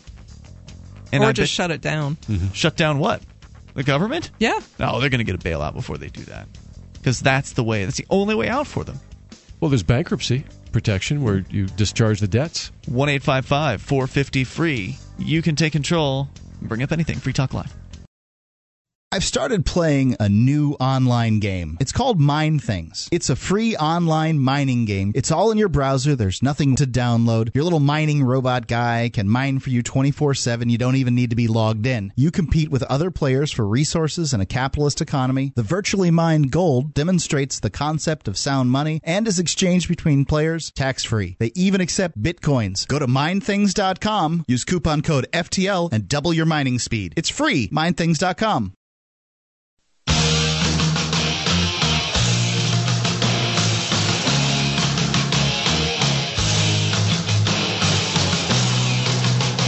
This is Free Talk Live, and you are invited to take control of these airwaves. Bring up anything you want. 1 450 free. That's 855 450 3733. Joining you in the studio tonight, it's Ian. Nemi. And Wayne. And we invite you to our website where we have news updates. You get signed up, and we'll keep you in the loop whenever there's something you need to know about Free Talk Live. You'll find out via email or Twitter, Facebook, whatever de- delivery method works best for you. Go to news.freetalklive.com. Get signed up. That's news.freetalklive.com. On October 19th, you can let the establishment know that we, the people, not the media, will decide the future of this country. You can head over to blackthisout.com and be a part of the largest grassroots donation effort in history. It's the first step to getting the government out of your life and out of this economy. Visit blackthisout.com today and let the media know that you won't stand by and let your freedom be blacked out. Blackthisout.com. It's a, a big way to support the Ron Paul campaign uh, because Ron Paul is, as always, bringing new people to these ideas of freedom, and I think it's I think it's important to get behind him. And speaking truth to knucklehead neocons. So we're going to continue here uh, with you and your thoughts going to the phones, but we were talking about Harrisburg, Pennsylvania, and how it is that they uh, filed for bankruptcy at this point, uh, losing money hand over fist. Uh, in fact, apparently just throwing bales of it into an incinerator uh, in town that is just it's one of their little government investments that doesn't pan out. And this is the thing: governments get all kinds of money from taxpayers, and of course, when you don't, when it's not your money that you're spending, it's no problem to make investments that no sane person would actually end up making. If it turns out really bad, you probably won't even be in office by the time it goes bad. Sometimes. Right, you have no liability for it. You're not on the line. Your assets aren't, uh, you know, at risk. Your credit it's, score is not at risk. Your yeah. reputation, maybe somewhat, but that's if you get blamed for it directly. But in this case, their credit scores might actually get hurt because if they go through bankruptcy, then uh, then who's going to want to loan money to Harrisburg, Pennsylvania? But the individual bureaucrats who who made the decisions, their credit scores won't be affected. Right. If they had their own business and they were making that type of decision, they have a lot more liability, and and they probably be a lot more careful about a decision of that magnitude. Yeah, absolutely. investment of that magnitude. But if they do go it and they go through with this bankruptcy, because you would, because I had said that I thought that eventually the feds are going to come in and bail these states out. That uh, you know, because the word is the state's going to take over Harrisburg, and they're not going to be able to run it any better. So what happens then? Well, it'll go uh, through bankruptcy protection, where the the the bondholders for the town of or city of Harrisburg will get taken to the cleaners and they'll they'll start over just like General Motors did, and it'll it'll be a new corporation probably, and, and they'll they'll get the white the, the, the slate wiped clean. It's very interesting. That that's what bankruptcy is all about. What does that mean for the people that are receiving pensions from the old corporation? What does that mean? I mean, uh, Adios, like, amigos. I, well, that's just parking tickets against. Yeah. Yeah. What happens if that if that's what ha- if that's what occurs is that they have to wipe out the municipality of Harrisburg The and debt. create a new one Yeah. from from scratch? What does that mean? Like I, I can't even c- comprehend that. It's one thing to think about it on a on like a business level. You know what happens when a business goes bankrupt. Uh, you know, if they go out of business, they can't pay their debts, then they go into receivership and they sell off all their assets. But with governments, things are a little different, right? And different states have different bankruptcy laws, and there might be some agreements made to uh, make sure that the pension holders get something. They won't. I'm sure they won't get 100 percent, but they'll probably they'll try to bail them out somehow. 40 cents on the dollar. Would they get like a one-time payment, a settlement of some sort? Hard, hard to say how they'll do it. It'll be but- interesting to watch, and uh, because whether it happens to Harrisburg, it's going to happen somewhere, And right? there's many, many other towns right now, according to Meredith Yeah. Whitney, are in trouble and, and very on, on the precipice of this happening to them as well. So- and then the federal government, really, the the real debt of the federal government, when you consider all the liabilities, over is over 150 trillion. Some say over 200 trillion. So you know, eventually they're going to lose their ability to borrow as well. Right. There's no getting out of this for them. I mean, the, the laws of economics are immutable. Let's continue with you and your thoughts. James is in Atlanta. James, you're on Free Talk Live with Ian Nemi and Wayne. Good evening. Can you hear me? Yes, sir. Go ahead with your thoughts. Hey, uh, I work for a company that owns a bunch of properties, and we got a property tax notice, and it had a funny insert in it. Let me just read this to you. The Evermore Community Improvement District is an association of property owners along US 78 that voluntarily tax ourselves in order to make our community a great place to live, work, and shop. But the funny thing about that is, if we don't pay the tax, they take the building. So I don't understand how it's voluntary. Well, exactly. Another funny thing too. It's voluntary Uh, for the people that want to believe that uh, the system is a consensual system. They tell themselves that they're volunteering into it because they don't want to admit that they're doing it by force. Also, they the county said on the notice that they're going to build more parks, more walking trails, more uh, tennis courts. Okay, the county already has 43 parks, over 50 tennis courts, has three water parks. So we don't need any more. You know what I mean? But there's always a need for more. You see, you're looking at it from the perspective of a sensible tax-paying individual, the victim of the uh, the government.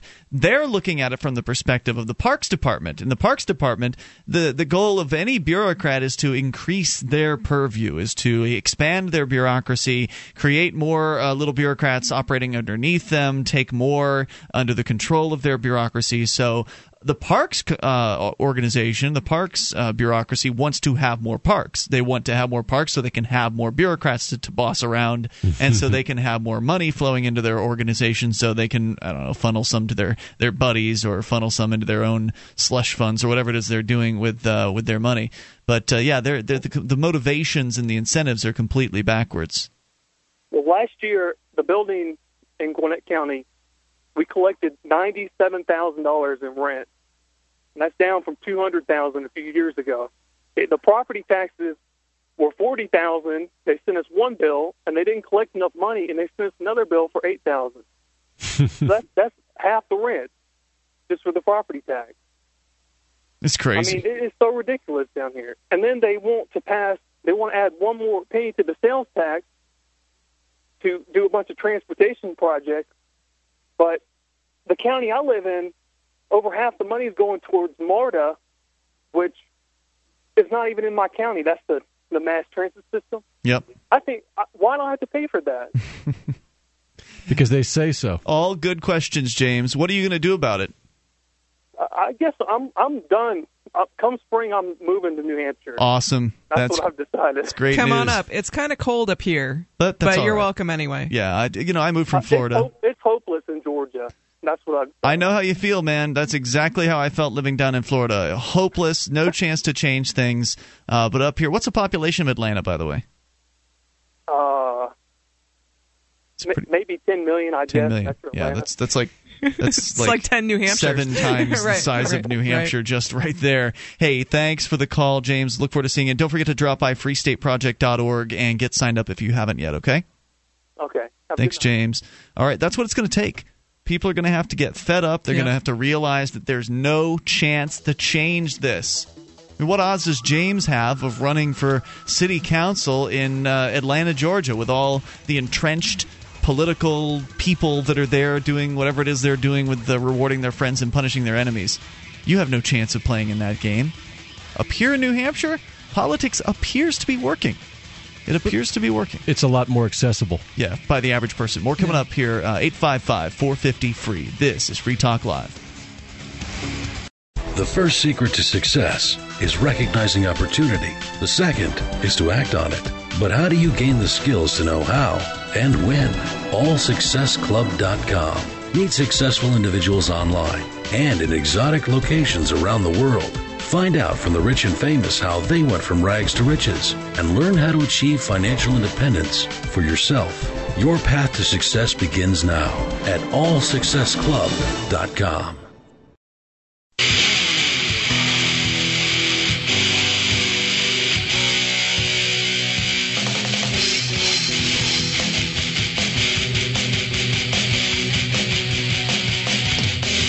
is Free Talk Live. You can dial in toll free, take control of the airwaves, bring up anything you want at 1 450 free. That's 855 450 3733. And joining you this evening, it's Ian. Nemi. And Wayne. We invite you to our website, freetalklive.com. Listening options are there. We've got live streams around the clock. You can get the latest episode of Free Talk Live streamed to you for free in broadband and dial up flavors. We've got radio stations, over 100 of them across the country that carry the show throughout the week at various different points. Uh, our satellite listening options, including two XM satellite radio channels, the free to air satellite channel for LRN.FM, as well as the webcam and the listen lines that allow you to uh, call from any phone that can dial long distance and listen that way. So, once again, go to listen.freetalklive.com to learn more about all of that. Now, then, the Free State Project, we were just talking with the gentleman about it. He's fed up with what's going on down south in uh, Georgia and has decided to make the move to New Hampshire to join uh, in with the activists that have already come here and with the thousands who are pledged to make the move here to New Hampshire as part of the Free State Project. That's the reason why Wayne, you and I are here now. Nemi, are you a New Hampshire native? I am. You are. Okay. I am the rare breed. So uh, yeah, so it's good to good to have you on the show. It's actually our first show that we've uh, we've done That's together. right. So, um, what do you think about all this Free State Project stuff? Oh gosh. Um I think it's great on paper, and it's it's fascinating to watch it because it, I have a I have a unique vantage point because I see um, the Free State Project as a whole, and I also get to kind of watch what goes on with the Free Keene contingent. Mhm. It, it is a contingent, isn't it? And it's a I- it's a I- mix between Gandhi and Project Mayhem, right, according right. to Mother that, Jones that- magazine. That, that was a great headline. I love that. and and it's it's interesting because I, I kind of have um, watched ev- I've watched it all unfold and and I've met people all over the state who have come here as part of the Free State Project. And then I got to talk to and and observe the folks who were here before and to see see the reaction. And, and oh, we were talking about right at the beginning of the show during one of the breaks that recently um, in the last couple of days the union leader has run a, a kind of a smear a couple of smear well one smear piece and one correction op-ed about um, the manchester city democrats identifying um, seven people and uh, tying them to the Free State Project, and they were only correct a, about two of them. and, and it's just it, it's disappointing to me that my fellow prior Free State Project um, New Hampshire residents don't really understand what the Free State Project is.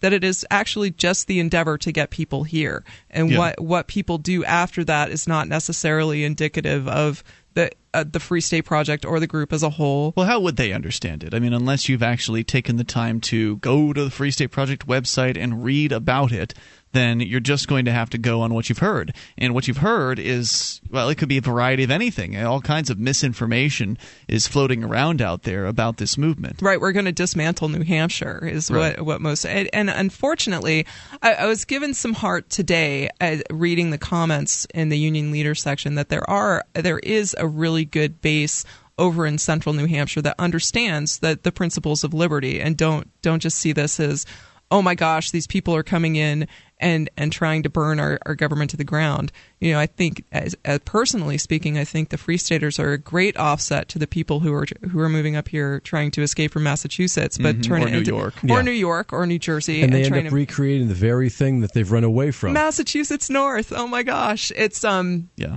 you know, as a native, there are many pieces that uh, things about New Hampshire that I love. One of my pet projects is is um, Second Amendment rights. So to look at any of the anti-gun legislation that comes up before the New Hampshire House, it's always fascinating to me to look at the state of origin for the the people who are bringing the bill, Mhm. and very rarely, and in fact, never has it been brought by a New Hampshire native. Interesting.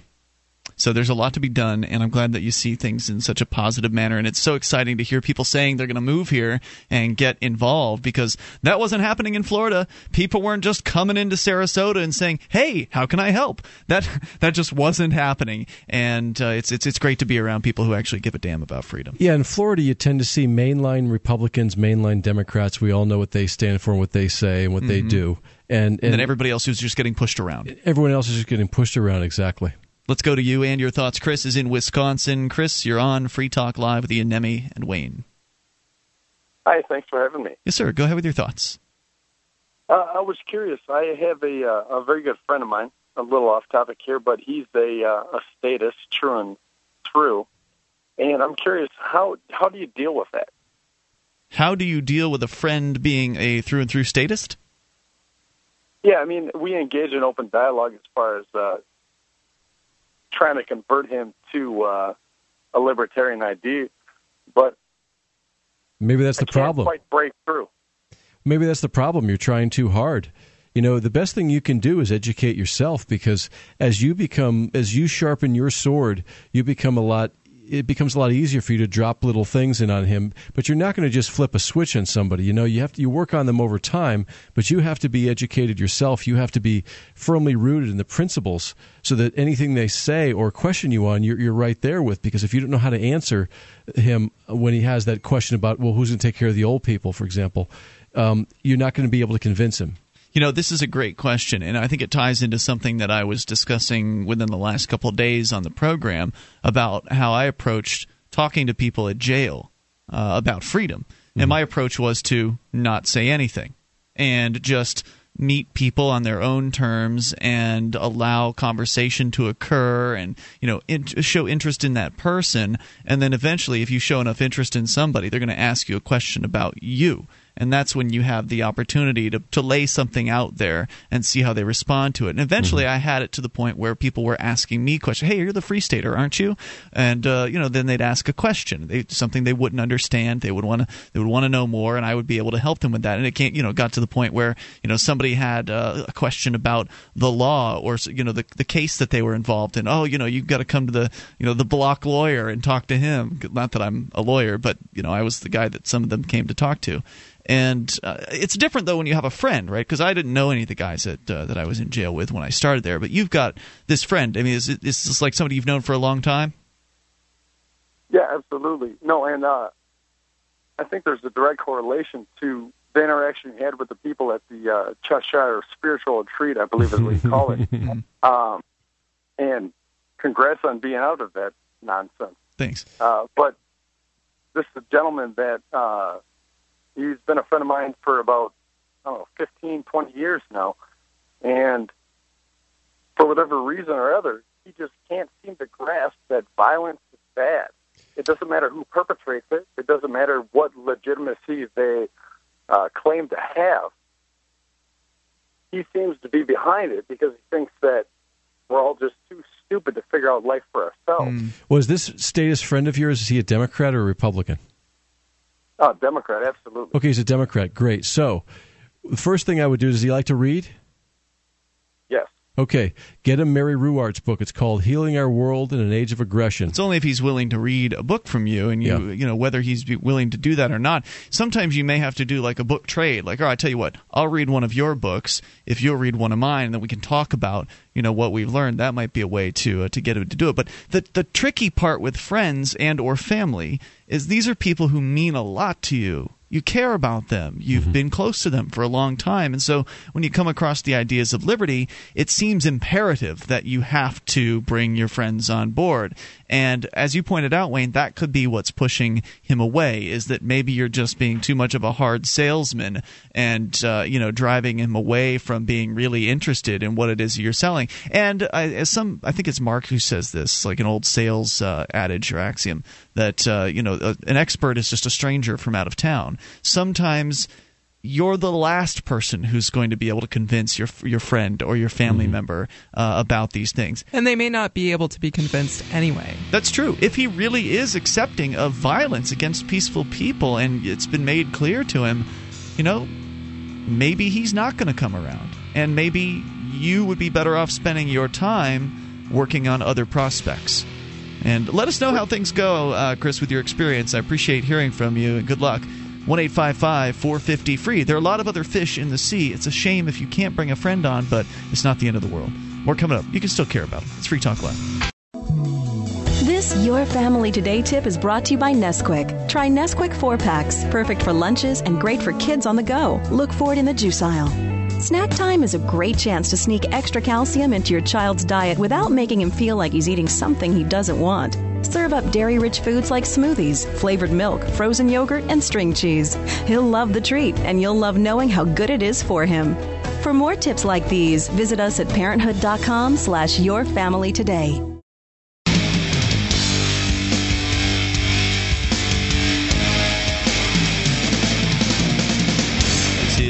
Live. Moments remain, maybe enough time for you and your thoughts at 1 450 free. That's 855 450 3733. That toll free number brought to you by SACL CAI.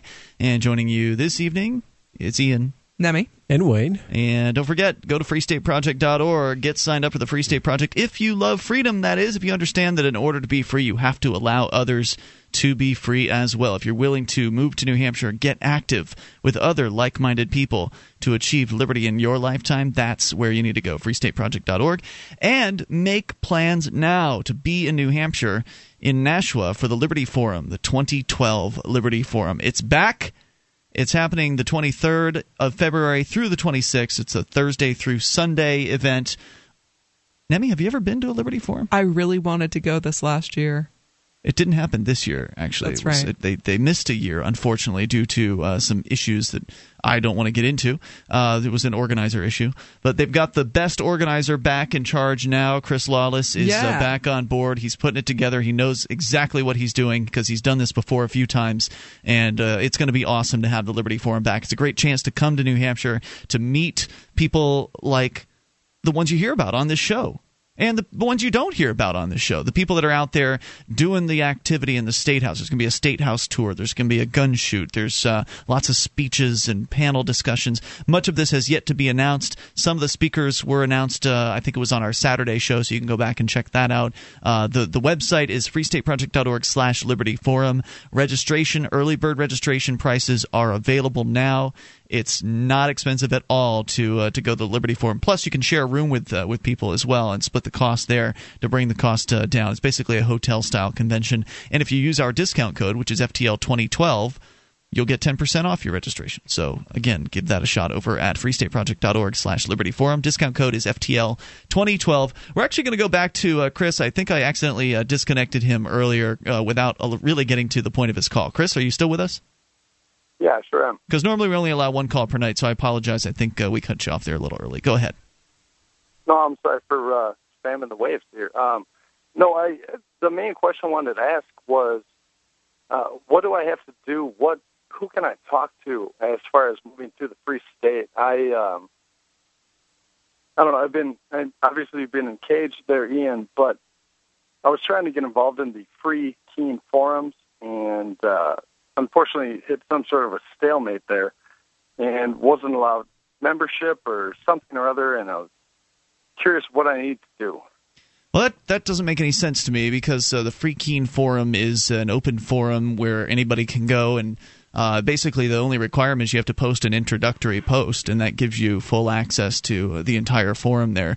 Uh, the Free Keene Forum is a great way for people to go and, and meet some of their future neighbors. Now, not everybody uh, hang, you know spends time on the Free Keene Forum, but a portion of the people that live here do, and it's a good place to introduce yourself in advance of your move or in advance of a visit uh, up here to Keene and kind of get a, a I guess a, a bead on some of the activism that's that's happening up here and uh, some of the things that are going on. So you can go to forum.freekeene.com to uh, to check that out. But as far as getting involved in the Free State Project, uh, one of the best ways to do that is to go to freestateproject.org, get signed up. Uh, they have a membership director who uh, you know you can send a question to, or there's a forum at the Free State Project website as well, which is fairly well trafficked, and that's a great place to throw questions out to a variety of people across New Hampshire, not just in Keene, but uh, but all over New Hampshire, and people who haven't made the move yet. So I would recommend both of those forums as uh, as good resources for people that are interested in connecting uh, with some of the folks up here.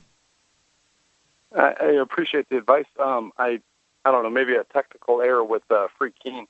Um, I'll tell you what, if you come across, obviously we can't do tech support on the national radio, but if you come across a problem, just shoot me an email, and uh, you know it's it's ian at freetalklive.com, and I'll see what I can do to work it out because it's it's my forum, and if there's something wrong with it, something broken, then I I need to know about it. So uh, take the time to shoot me an email, and once I get once once I get caught up on the hundreds of emails that have, that have uh, stacked up here, uh, I will, and that's basically what I'm doing this week.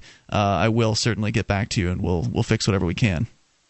No, I absolutely understand. I mean, civil disobedience has a cost, and uh, you uh, you you did what you had to do, and I understand that there's a little bit of a delay on that uh, technical side of things.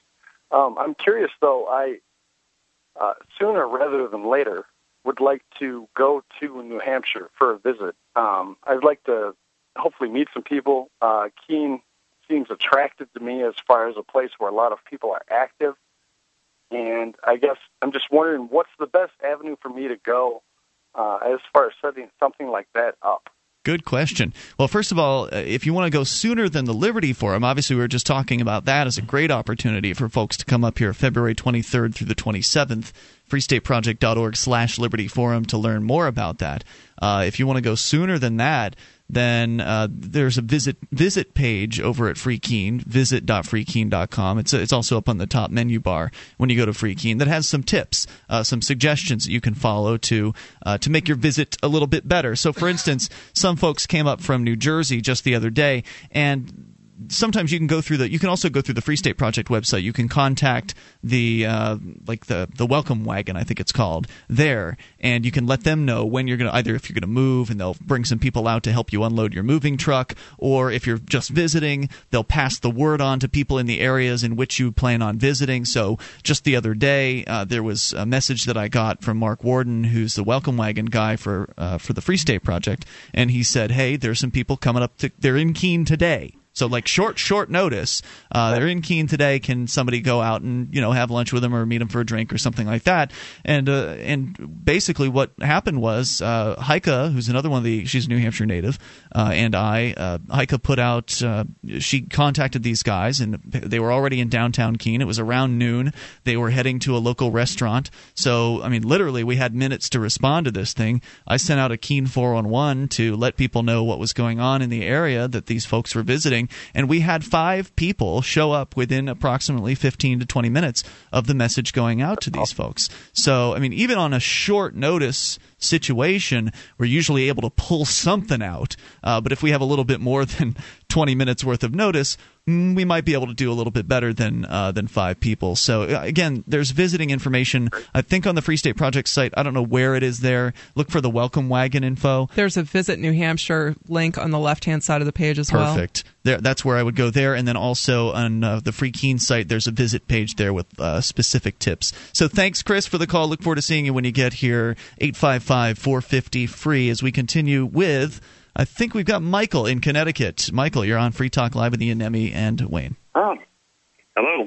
Hey. I thought I'd, I wanted to add on to uh, Nick from Illinois' uh, thought question. He always has some good ones. Okay, sure. Uh, about property rights. Um, uh, the main difference between a municipality and like a deed restricted property is that a deed restricted property is technically a government that has the unanimous consent of the governed, versus mm-hmm. a municipality there are no parameters of property ownership.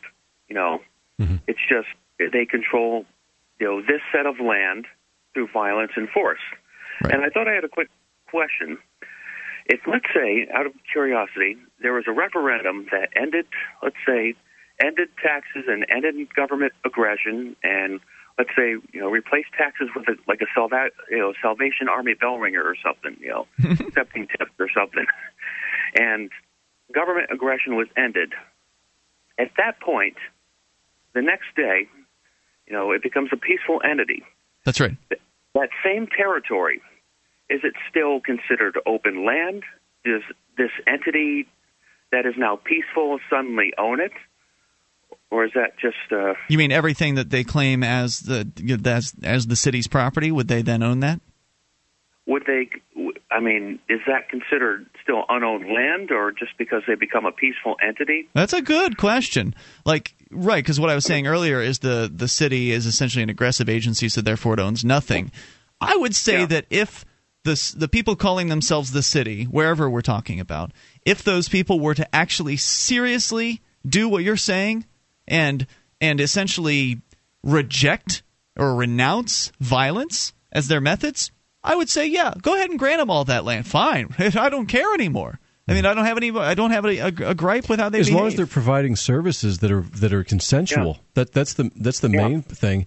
And you know, in the old days, before governments got so big, th- there were churches and private charities that, that took care of a lot of these things and private organizations. And if you didn't like what they were doing, you could defund them. You didn't have to pay them. You didn't have to donate to them. And, and that's what we have to get back to. We have to get back to coming together individually and, and creating uh, groups that can help. If you see a need in your community, you can get together with some of your neighbors and, and put some money together and help those people. Great question, Michael. Thanks for the call Yeah. tonight. Let's talk to Mark briefly. Uh, Mark, with the final thoughts of the show. You got about 20 seconds. Go ahead. Hey, I was just driving along through uh, Bar Harbor. This is Mark Edge from Free Talk Live. And, Oh, uh, it's you. Mark. Bar Harbor. Yes, thanks for taking my call. Uh, waited for a half an hour. You know, you can buy alcohol in a grocery store in Maine. So if I'm across the arbitrary line in New Hampshire, I've got to buy alcohol from a uh, entity, um, you know, a state-run. Uh, liquor Mark, you should run for state rep and change that law. We're out of time. See you tomorrow night.